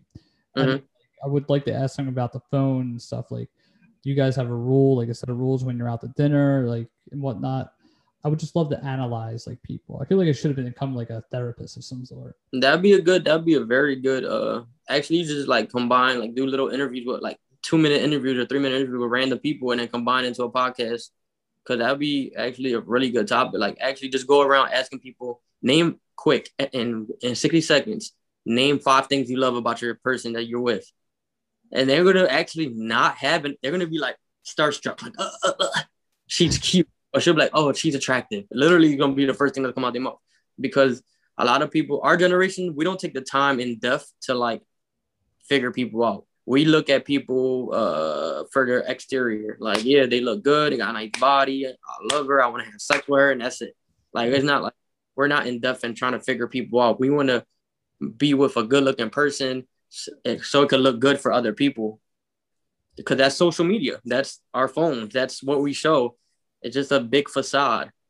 Every time I look at people on social media and I see them flaunting money or flaunting this or flaunting that, and I was like, you're a very sad person. You have no like. So that would be a great podcast. That would be something I would tune in because I love to see how relationships like work. Like I always think like how other relationships work. Are they doing what you said, like put the phone away for a while, or get to know each other? What how well do they know each other? I think like I don't know. People I do I do agree with you 100%. People post like stuff about their like husbands or whatever or their wives and like flaunting money and it shows that they're a sad person. But they they put it they like play it so well in real life, but then you could like read the person just like physically saying like, you know, you're a sad person. You can't. Yeah. Yo, I always I always see the people that I'm like they're sitting here bashing other people or whatever. Like when it comes to me traveling, people would think like I have a lot of money, that I do this, that I'm like very successful in this. Like I'm a very mediocre person, and everything that I do, I feel like anybody could do. Anybody. Like I don't sit here and be like I'm better than you because I do this, I do that. There is times that I bash people that constantly go to Miami. And I'm gonna say that because I'm like, all right, I'm annoyed because you're constantly going to Miami, you're spending actually probably spending thousands of dollars you could go to a whole different island and experience stuff where you're over here partying and wasting money and popping bottles and you're not like learning anything. Like travel to me is about a learning experience. Like regardless, I might have fun. I might go to a strip club here and there, but I want to learn. So I have my time that I bash those travelers, but you know, end of the day, different strokes for different folks. You know, like I do feel like people like to flaunt, and those people are very sad. Like I, I, me personally, like I, I take pride in having humility. Like, and I feel like that's what we lack as a generation is humility for each other and compassion. Actually, No. we hate each other. Actually, if you think about it, how many like there's times like you don't even know person. You're like, ugh. Like people are like that. Like they're haters. They don't like each other for no reason. it it's weird and it's sad though. So like I I actually read something the other day. They're canceling they're taking SpongeBob like a few episodes of SpongeBob off of uh Paramount Plus because they're too um sexual. It, it- the one episode was when uh they were uh, partying with Mr. Krabs, SpongeBob, and Patrick, and Mr. Krabs held up his mom's underwear, uh, underwear or whatever. They're taking that off because he said it's uh, promoting um, I forget what it, it's like promoting like rape or something. I'm like, how? Like, eh, I feel I didn't see anything that was rapey about that. He just held up his mom's under. That's what teenagers did, at least back in our day. I feel like. You know, I yeah, I mean you're right about our day because back in the '90s when the you know certain cartoons they had a lot of now that I'm older they had a lot of sexual innuendos. Oh, and like and I didn't ever realize when I was younger because I don't know shit then but now I watch I'm like oh shit like what the hell? Like if you like I said the conspiracy thing like if you look into like cartoon conspiracies they're hilarious. Like like Ed, Edd n Eddy are just like three me, you know, uh, mental patients or whatever they were saying, or people with down kids with Down syndrome. Like it was, it's just actually really interesting to watch like conspiracy theories or cartoons in the '90s. And like SpongeBob has a lot of shit that's going on. They have conspiracy theories about, which is interesting as well. Like, They represent the seven deadly sins. uh huh, like stuff like that. I mean, growing up though with those cartoons, they kind of made us kind of hardened. But nowadays, like the new generation, what they call? I don't even know what the generation called after us. The Gen, Gen, Gen Z or something. Gen Z, yeah. Oh my god, a whole bunch of weirdos. Like, after, like I don't even want to have kids because I don't want to know how weird they're gonna be. Like, yeah, no. like they're gonna be glued to their phone. Trust me, if I have a child, you better take your ass outside. Better play tag with somebody. Like, you better throw basketballs at each other's face because that's what I did when I was younger. And you and you have to shovel snow too. You can't Shove- sit inside. shovel snow to make money. Go get five dollars, ten dollars. You should shovel a whole pavement for ten dollars. Nowadays, they if a kid's coming around shoveling, they want like a hundred dollars. Like See, I so I posted something like this on Facebook. It was um the last big snowstorm we had. I think it was like a, about a month ago. Uh, it said someone said back in my day in like the 80s and 90s, kids would go come around shoveling snow. Now no one does it anymore. I said that's because kids don't have any work ethic. Well, I got bashed by my uh you know two cousins saying that all kids in America have work ethic. I'm like, I'm like, get the fuck out of here. I was like, you can't tell me that the 320 uh okay let's 200 billion people kids in the united states have work ethic you can't account for all 2 billion kids in the world that have work ethic. And she's like yes i can. I see it all the time. I'm like all right where are you from? Boston. So you could count every kid in boston the millions of people in boston that have work ethic. Massachusetts. Yes. Okay. Get a million kids and bring them to my doorstep and then you know they could tell me what they do. Tell, tell me what they do for work ethic. If you want to see work ethic, go overseas. Like go to Africa, go to uh middle the Middle East. Like those children have work ethic. Like to me, like I feel like Americans are lazy, including myself. I have days that I feel like I'm like, all right, let me not be like so damn lazy because everything is handed to me through my phone, and we got Google and we got technology. You know, technology has made Americans lazy and oh, Canadians. You know, and everybody in our generation kind of pretty damn lazy. But if you go to a third world country, you'll see kids that, all right, for instance, in Africa, four year olds have to carry gallons of water up hills at four years old, at four, gallons of water up to their house by themselves, no shoes and everything. You will see them in the street, like carrying water, water jugs, and they're like really small. They're like four foot two and like they're just carrying water jugs like that. Those kids know how to work. Like you know, like my dad's generation before my like my dad's generation, they know how to work. They're handymen. All of them. Like my dad knows how to do everything: construction, contracting, landscaping, automotive. He knows how to do everything. How? Because they had work ethic and he learned these things by trial and error. Mind you, nowadays when you try to change some brakes and we have to go on YouTube, like they didn't have that. We had I growing up, even when you and me, we growing up, we had encyclopedias because we didn't have Google. And then all of a sudden we had at I don't know if you remember Ask Jeeves. Remember Ask Jeeves? Yeah i remember that Jeeves like that that started development. We had a dial-up internet. Like we went through all the phases. That's why like the '90s babies like we're although we have our lazy moments, we also have good work ethic. But I don't feel like I think you're. I agree with you. I don't think American kids have work ethic. Like I feel like we're everything's handed to us mostly. yeah Like i mean I, and i see it from her i see it from her brother like her brother he just plays minecraft all day he goes to school online but he's failing school because he doesn't have the work ethic to get his grades up and he doesn't do anything he just sits inside and plays minecraft all day and that, that's the point I, I think like a lot of kids are playing video games right now we're in a pandemic no one's outside anymore mhm. except for the kids in the neighbor. I like so I moved to Chester County, but I see a lot of kids in my development. They're outside playing, but like in Delaware County, I didn't see one kid outside. The no matter where I was, like Sharon Hill, Collingdale, Darby, I didn't see anybody outside. yeah, I'm cur- currently I'm in I'm in Darby actually right now. Here in Darby, I'm in Darby right now. Like Oh, at okay. But um, yeah, no, I agree with you. Like, uh, I don't, I don't know. I don't see. I don't know. I don't see. I mean, in Philadelphia, I don't even want the kids to be outside because it was 11. Actually, two days ago, 11 year old got shot just for riding his bike. They didn't shoot at him. He got caught caught in a crossfire, oh wow, shot in the head, and he died. So like, it's kind of dangerous in Philly to be out as a kid right now, anyway. But I agree. Like growing up, that's all I wanted to do. My, my parents couldn't even bribe me to come in with food, and I still want to be outside. Like. did you have to come in at like when the lights went uh came out when it ca- when it got dark out? Yeah. Mhm. Okay, yeah, that's that's how I grew up. Gotta come in, or if my mom say it's dinner time, I have to come in.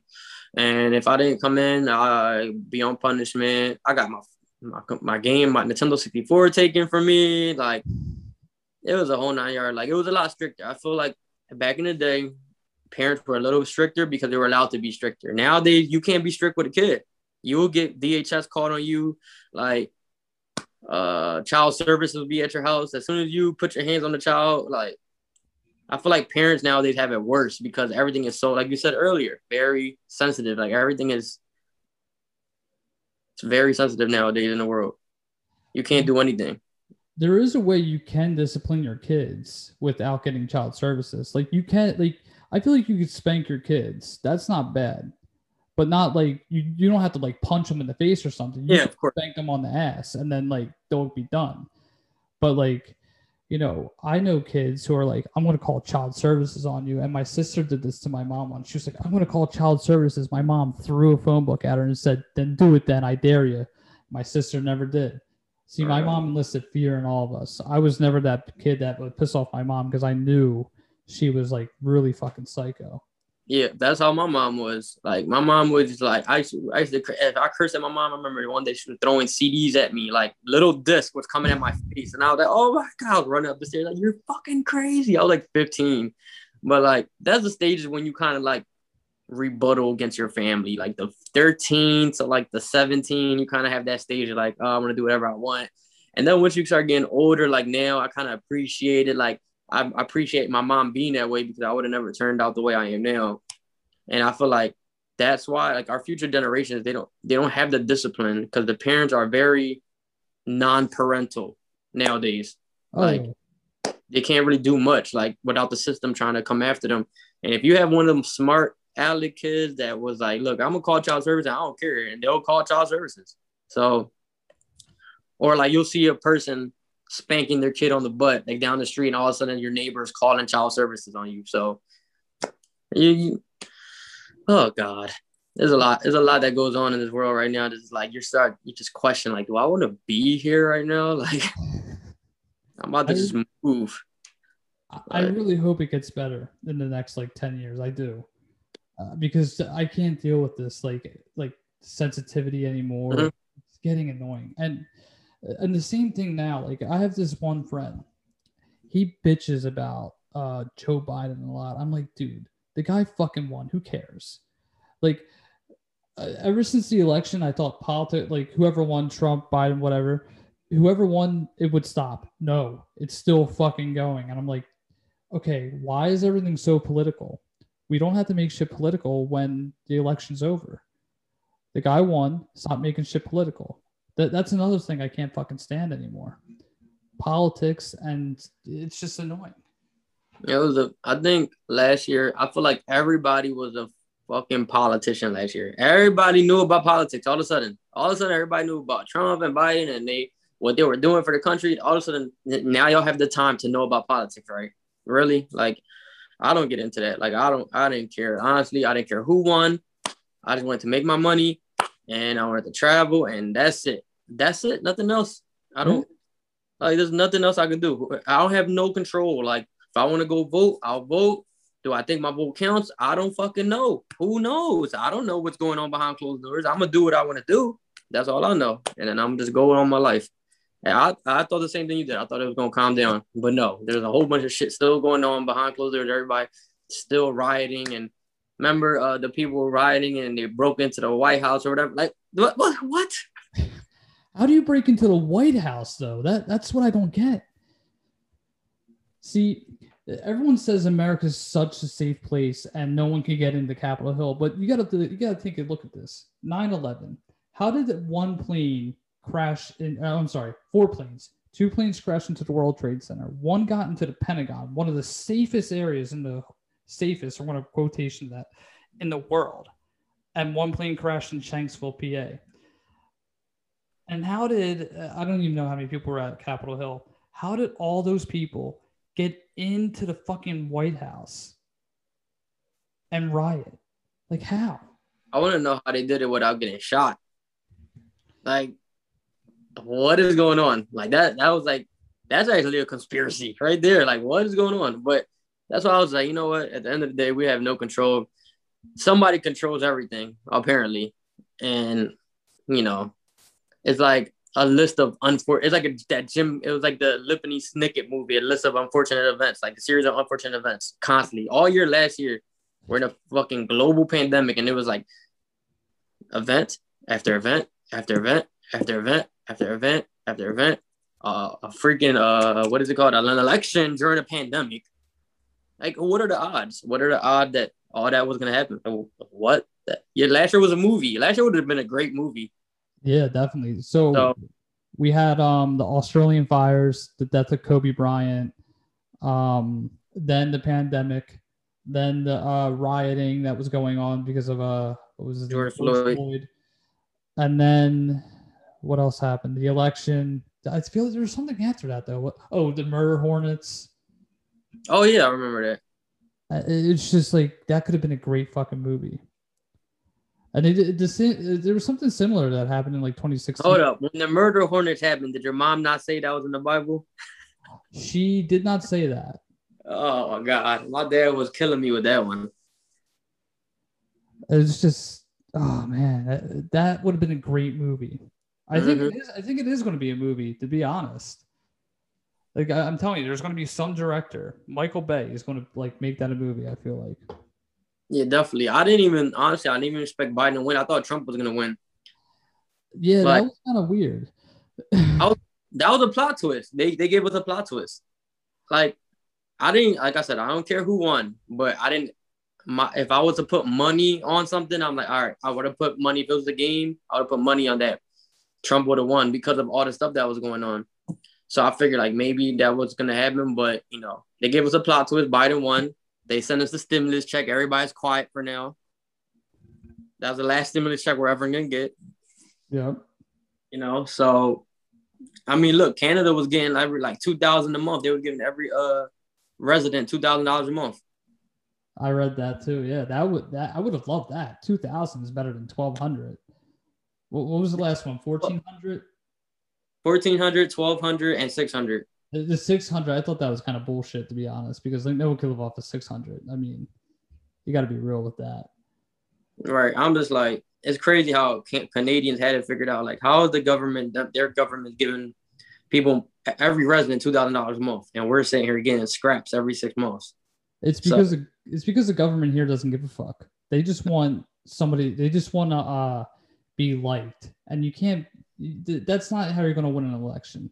right I, I see. I feel like um, this is what's going to happen in 20. What year are we in? 2021, 2025 when the election comes. This is what's going to happen.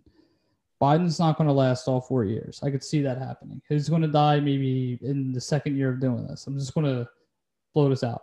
Kamala Harris is going to be president, first, you know, female black president. And then she's going to get voted out and it's going to be another president. So she's only going to be one term for two years.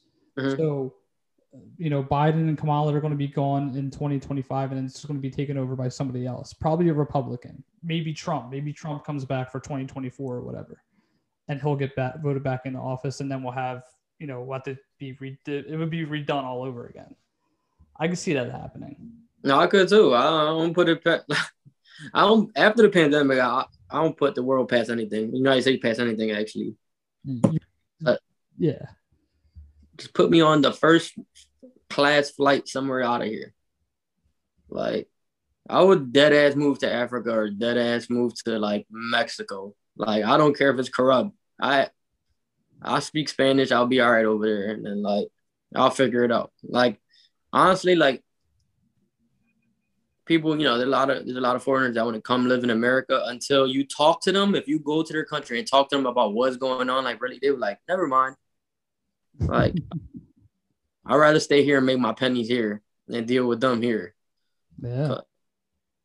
It's kind of like uh we have like a reality uh sitcom going on, reality show going on.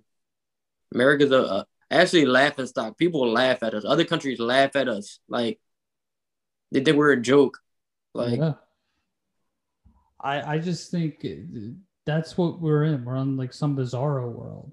hmm And like I I really I didn't expect this. I don't think anybody expected this. And at least kids our age and our parents, they never expected this to happen. It's just crazy what's going on. I can't believe it either, honestly. I like- still I still kind of believe that aliens like I thought aliens were going to come down like the day of election day and just fucking evaporate all of us. I thought we were gonna have like a big blackout or something. Something like crazy was gonna happen on election day. I thought something crazy was gonna happen because you remember the purge election Mhm. day. It was very similar. Like I'm like, what is like we have riots. Like I, I wanted to go buy a gun. I'm like, I don't know what's about to happen. I thought a war was gonna about to happen. Like all the Trump supporters were gonna attack everybody. Like I was like, shit, this is about crazy. It's about to be a civil war, a new civil war. That's what I was thinking. Last year could have easily developed into a civil war though. Easily. Like, and I thought that was coming. So I was preparing myself. I'm like, oh shit. See, I, I want to get a gun right now, but Yeah. you know, you need a license and stuff. And now like, you could barely even get into courthouses. But my cousin told me if you go to a courthouse and say like I want a gun for protection, they'll give you a permit.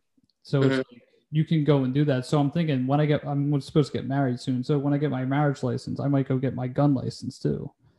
Just so I can go get a gun because I want to feel protected. If I'm going out doing like some haunted like video and if I see somebody who like is coming after me, someone like with a knife, I'm going to shoot them in the leg for protection. Right. I mean, that's just how I am. My roommate, my roommate just bought a gun. He bought it like a, a Hellcat, something like it was, it was really nice actually. Uh, and he got his, he actually filled out his gun permit online. He said it was super simple, and then he got to go pick it up after you know he got approved first. He got to go pick it up eventually when they come. But he did buy a gun, and he just can't take it out the house right now until he gets a permit. And he go pick up his permit. But he did it online, and he was telling me that I should do it too because the with the crime in Philly right now. I mean, I don't go out anyway, but if I did, I want to have it with me, you know. Yeah. See, I mean, I, you know, I go to places. I, I actually drive for my job sometimes. So Mhm. I was in, um, I was in some place in Jersey and like, it was the ghetto of Jersey. I can't remember where it was, but I'm just thinking like, I really should have a gun right here because God forbid, like something happens. And that's the thing. You, I, I don't. I think with PA, like if I have a PA gun license, I can't take my gun to Jersey. No, I don't think you can. I think you could take it anywhere in PA though, but not Jersey. Yeah, you could take it anywhere in PA, just not that you can't cross the state line. You could. So like that's. I wish they would have like a rule, like you can apply for like a universal, like like a unite a whole United States permit, basically. I'm not sure they might have one. I don't know, but I think they should make something like that because you don't want to just have protection in one state. Like, what if you're a different state?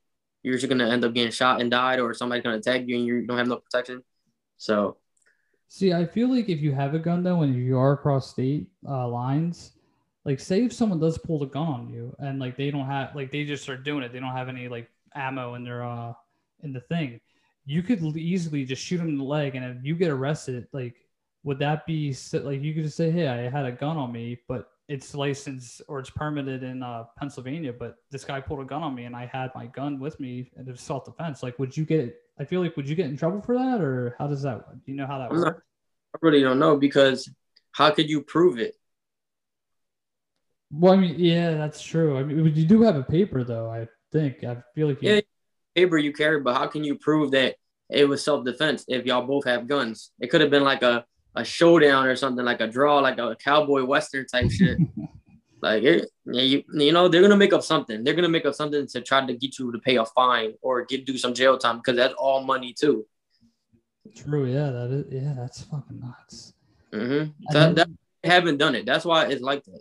Because just like when I when I drive to Virginia or I drive to anywhere, my tickets, if I get a ticket in Virginia, it's like three times the amount it would be in PA. Three times. Like I have to go to court in Virginia.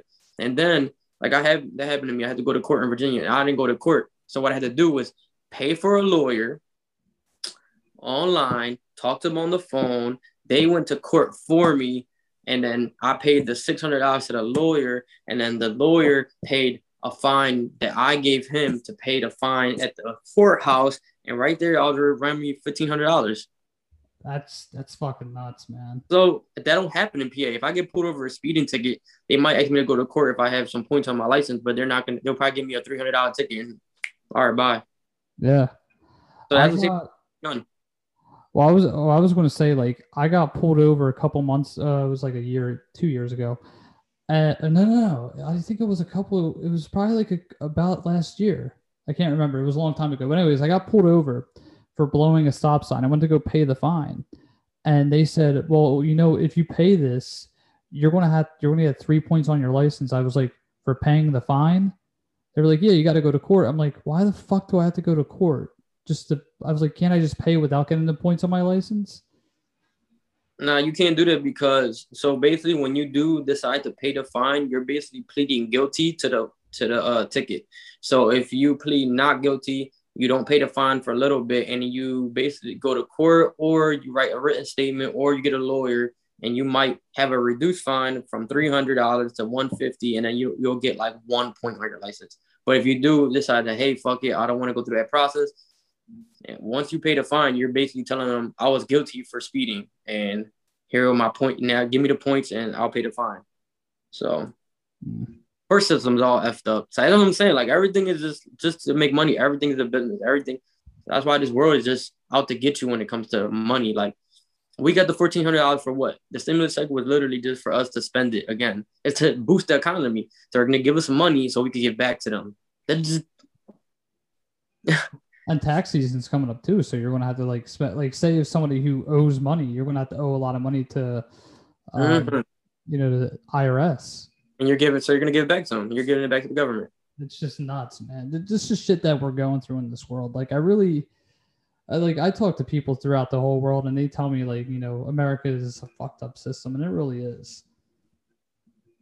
I agree. That's why I wanted my first way. Look, my my perfect life would get me my girl, and we'll get I know go to a Caribbean island and live simple. Have a small little house, some sheep or some fucking goats and whatever, uh, um, cows or something, and whatever, and live off the land like and just off the grid. Like literally, like that would be my goal. Like own a small little a one bedroom home in the middle of nowhere in the island and just live off the land and that's it. Like that would be my ideal life. Yeah, definitely. Technology, honestly, I'll give I'll throw my phone out the window. I'll be okay with not having technology. Just give me a camera. That's all I need. Yep. I like filming my uh filming everything going on in the world. That Yeah. I'm doing at least. hmm Yeah, that's what I'll do when I travel. Like I'll vlog half my stuff, but like I will give it all up if I have a simple life, you know, a simple debt-free life. I'll give it everything up. Like especially debt-free. Cancel all my student loans, cancel my mortgage, cancel my car payment. Like uh, and I'll be happy. Yeah. Like, That that's what, and I feel like there shouldn't be any college loans. Well, eh, yeah, no, I don't. There shouldn't be any college loans. Like we went to school for free, like high school, but once you hit college, like you got to pay like tens of thousands of dollars for what? a piece of paper that doesn't even get you into where you got to get into most of the time, unless you're a doctor or something. That's different. You got you got to go to school and you'll get your doctor and stuff. But when it comes to other ones, like anything else, you learn from like we were saying earlier. You learn from the experience. Yeah, And then a lot of jobs are like, oh, you need to have experience to come work for us. How the fuck am I gonna get experience if you don't hire me? Like this is a whole weird shit going on. Like, how the fuck? Give me the experience. Like, I see a lot of jobs on Indeed. They require a bachelor's degree, and it's Mhm. only part time. I'm thinking, why would you want somebody for part? And I don't know if it's because of COVID. It could be, but like, why? Why are we doing this part time? And you're only making like ten dollars an hour just for a Right. bachelor's. Like I'm making, I'm making more, and I have an associate's. I'm making more than probably my friends. right? I don't know. That that don't that never made sense to me. So I can't even give you an answer for that one. I hate that shit. Yeah, it's just. I know people that are really good at graphic design and they don't got a degree in it. Like that's just simple. Like I could have been a if I would have knew, like I would have went to the trade school maybe, job placement type thing. Like I would I would not go to school. I would not have put myself in forty thousand dollar debt at West Chester. And, So the, and the books there, fucking expensive too. Like a hundred dollars for a book. mhm. I think the most I spent on an actual book was like uh, that book over there, uh, Stephen a Stephen King book was like eleven dollars at Target. That's where I get my inspiration from, Stephen King. I, I my all my horror inspiration. I go to him. yeah. Uh, I'm I'm big into horror stuff too, so I know how you feel about that. You have a favorite scary movie? Oh my god, it's too many. It's too many. Like I, I would say a, a scary movie that's nostalgic would be The Shining, even though Oh. I'm not scared of it, but it's just like I could watch it over and over. And like even Eyes Wide Shut, the Stanley Kubrick Eyes Wide Shut, like Stanley Kubrick was my favorite like director type uh of person. So like all his movies that like I used to do like the poster designs for his movies just for fun. So um I don't know. The recent one, I, I I feel like the only time I got a little scared was The Conjuring recently. That's the only scary movie you can only get scared of. Yeah, I feel like I because I feel like it was real, you know. Like anything that has a, re- you know, what movie scared the fuck out of me? The Exorcist. That scared you, really? Yes, because like that, it can actually happen. Anything actually happen scares the hell out of me. Like, if it can't actually happen, if it's somebody like, I mean, anything could really happen. Like every time I go to a haunted house, that'd be a perfect place for a serial killer to hide. Oh yeah. Like, so I think about shit like that. I'm like, I, I think of irrational shit when I'm doing random stuff. Like, I'm like, all right, if I'm in a haunted house, one of these actors, actors could be really a serial killer. But they should actually make a movie about that. That would be interesting, actually. There was actually so I was at when I was at Pennhurst, this guy almost got like I almost got into a fist fight with one of the actors because I was I'm one of those like punk ass kids back then. I was like one of those kids that mouth off, and he's he got really physical and we almost got into a fist fight. And I'm thinking like, you know, this could be a really good idea. Like, what if there's somebody in here? We're ones that like they could hurt somebody during this whole like, you know, operation that they're doing, and the managers don't even know it. Right. And then we think it's, a, it's staged. Yeah, that's what I thought. I thought it was staged, but he was really serious about it. Yeah, you. I know. I don't know. Maybe look this up. You probably already know about it, but um, there's like a haunted experience, which is really not a haunted experience. It's actually live action, and you're like the people grab you and they put your head in water and they like torture you. Really? Yeah, it, you can look it up after after we get off the phone. Like look it up. It's actually a haunted experience. You pay for it. You basically get paid. You pay to get scared shitless, but it's real life. Like they're like these characters are grabbing you, torturing you. Like they're not like they they won't kill you, of course, but they'll like fake drown you and they'll choke you and they'll actually put you through some traumatic experiences. Like it's somewhere I don't know. I think I don't know if it's PA or it's in Virginia. It's somewhere, but it's an actual haunted experience that people pay for to get tortured, like a, a haunted experience. That's fucking crazy. I would never do that. Yeah, and a lot of people quit. Like the, it's like you have a safe word, and if you say the safe word, they'll take you out. They'll be like, okay, like calm down. Like You have to It's sign a waiver. yeah, yeah, you have to sign a waiver and everything. Oh, man, fuck! I would never do that. It's fucking interesting though. I would never do it, but it's still hella interesting. Like The one thing I would do, it's called a tough guy challenge. It's kind of like the Spartan run. Like, uh, the tough guy challenge is in Wolverhampton, England. You have to run five miles, and you're running through fire, you're jumping in freezing cold water, going through electrical tentacles, and you have to sign a death waiver because of the hypothermia and all Oh, the shit shit. getting tortured to you. oh shit, And you get a medal. You don't get like any money. It. I don't know fucking medal. I'll throw the medal right back at him. Like this is what you after all this, is all I get. It better be a cash prize. I, I would do that if it was like a million dollars. Like I used to do cross country, so like I would run like all the time. Yeah, that's different. If there's a, a, a price tag behind it, like I'll do some crazy shit. But there's no price tag, I'm not doing it. Like, it's a good experience. I feel like people do. yeah, it is. Yeah. Is there anything else you want to plug before we get out of here? We've been talking for like two hours almost. Yeah, I know. No, I think I'm pretty much done. I'm probably um probably gonna go out to get something to eat real quick. Cool. Um, this should be up by tomorrow around uh, let's say new 11:30. 11:30 will be up. All right. Cool, and I'll share it to all my socials and all that. Yeah, Do you have, definitely. Uh, you have it. Facebook and all that? Yeah, my Facebook um is Eric Garced. Um, my Instagram is uh at the Travel Papi. So that's where you can find me on those. Gotcha.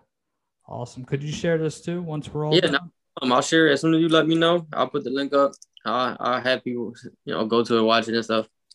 definitely. This is all going to be uh, audio too on Spotify. So, Oh, great. All right, no problem. all right. Well, hey All right, man, man. thank you for coming on, man. We had a good conversation. Yeah, it was great. Nice talking to you, man. Nice meeting you. Nice meeting you too. All Talk right, to brother. you later. All right, bye. Bye. All right, guys.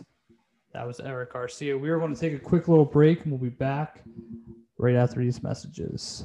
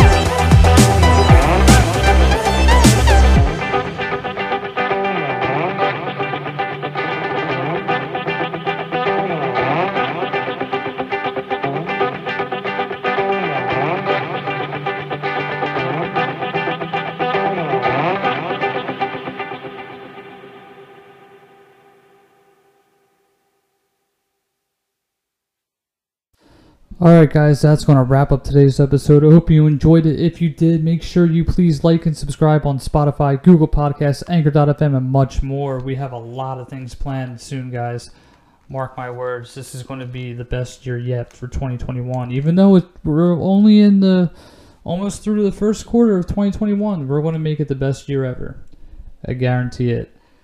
Um, yeah, that was really uh really it for today's show, guys. Hope you enjoyed it, and um, you know, we may have somebody famous coming on, and we may have another sponsor hitting the show very soon. Stay tuned for that because um, I might have some uh fun, exciting news coming soon. So stay tuned for that. Um. Yeah, this podcast is really just all about making people's dreams come true and talking about, you know, talking about their life and traumatic experience that's happened in their life and what they do for a living.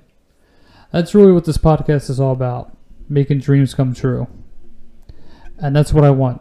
I want everyone's dream to come true in the long run.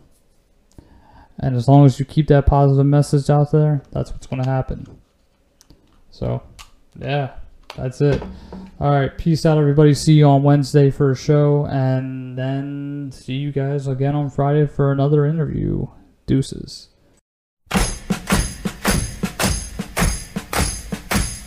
Remember when you ran away and I got on my knees and begged you not to leave because I go berserk? Well, you left me anyhow, and then the days got worse and worse, and now you see I've gone completely out of my mind. And they're coming to take me away, haha, they're coming to take me away, ho ho, hee hee, haha, to the funny farm where life is beautiful all the time, and I'll be happy to see those nice young men in their clean white coats, and they're coming to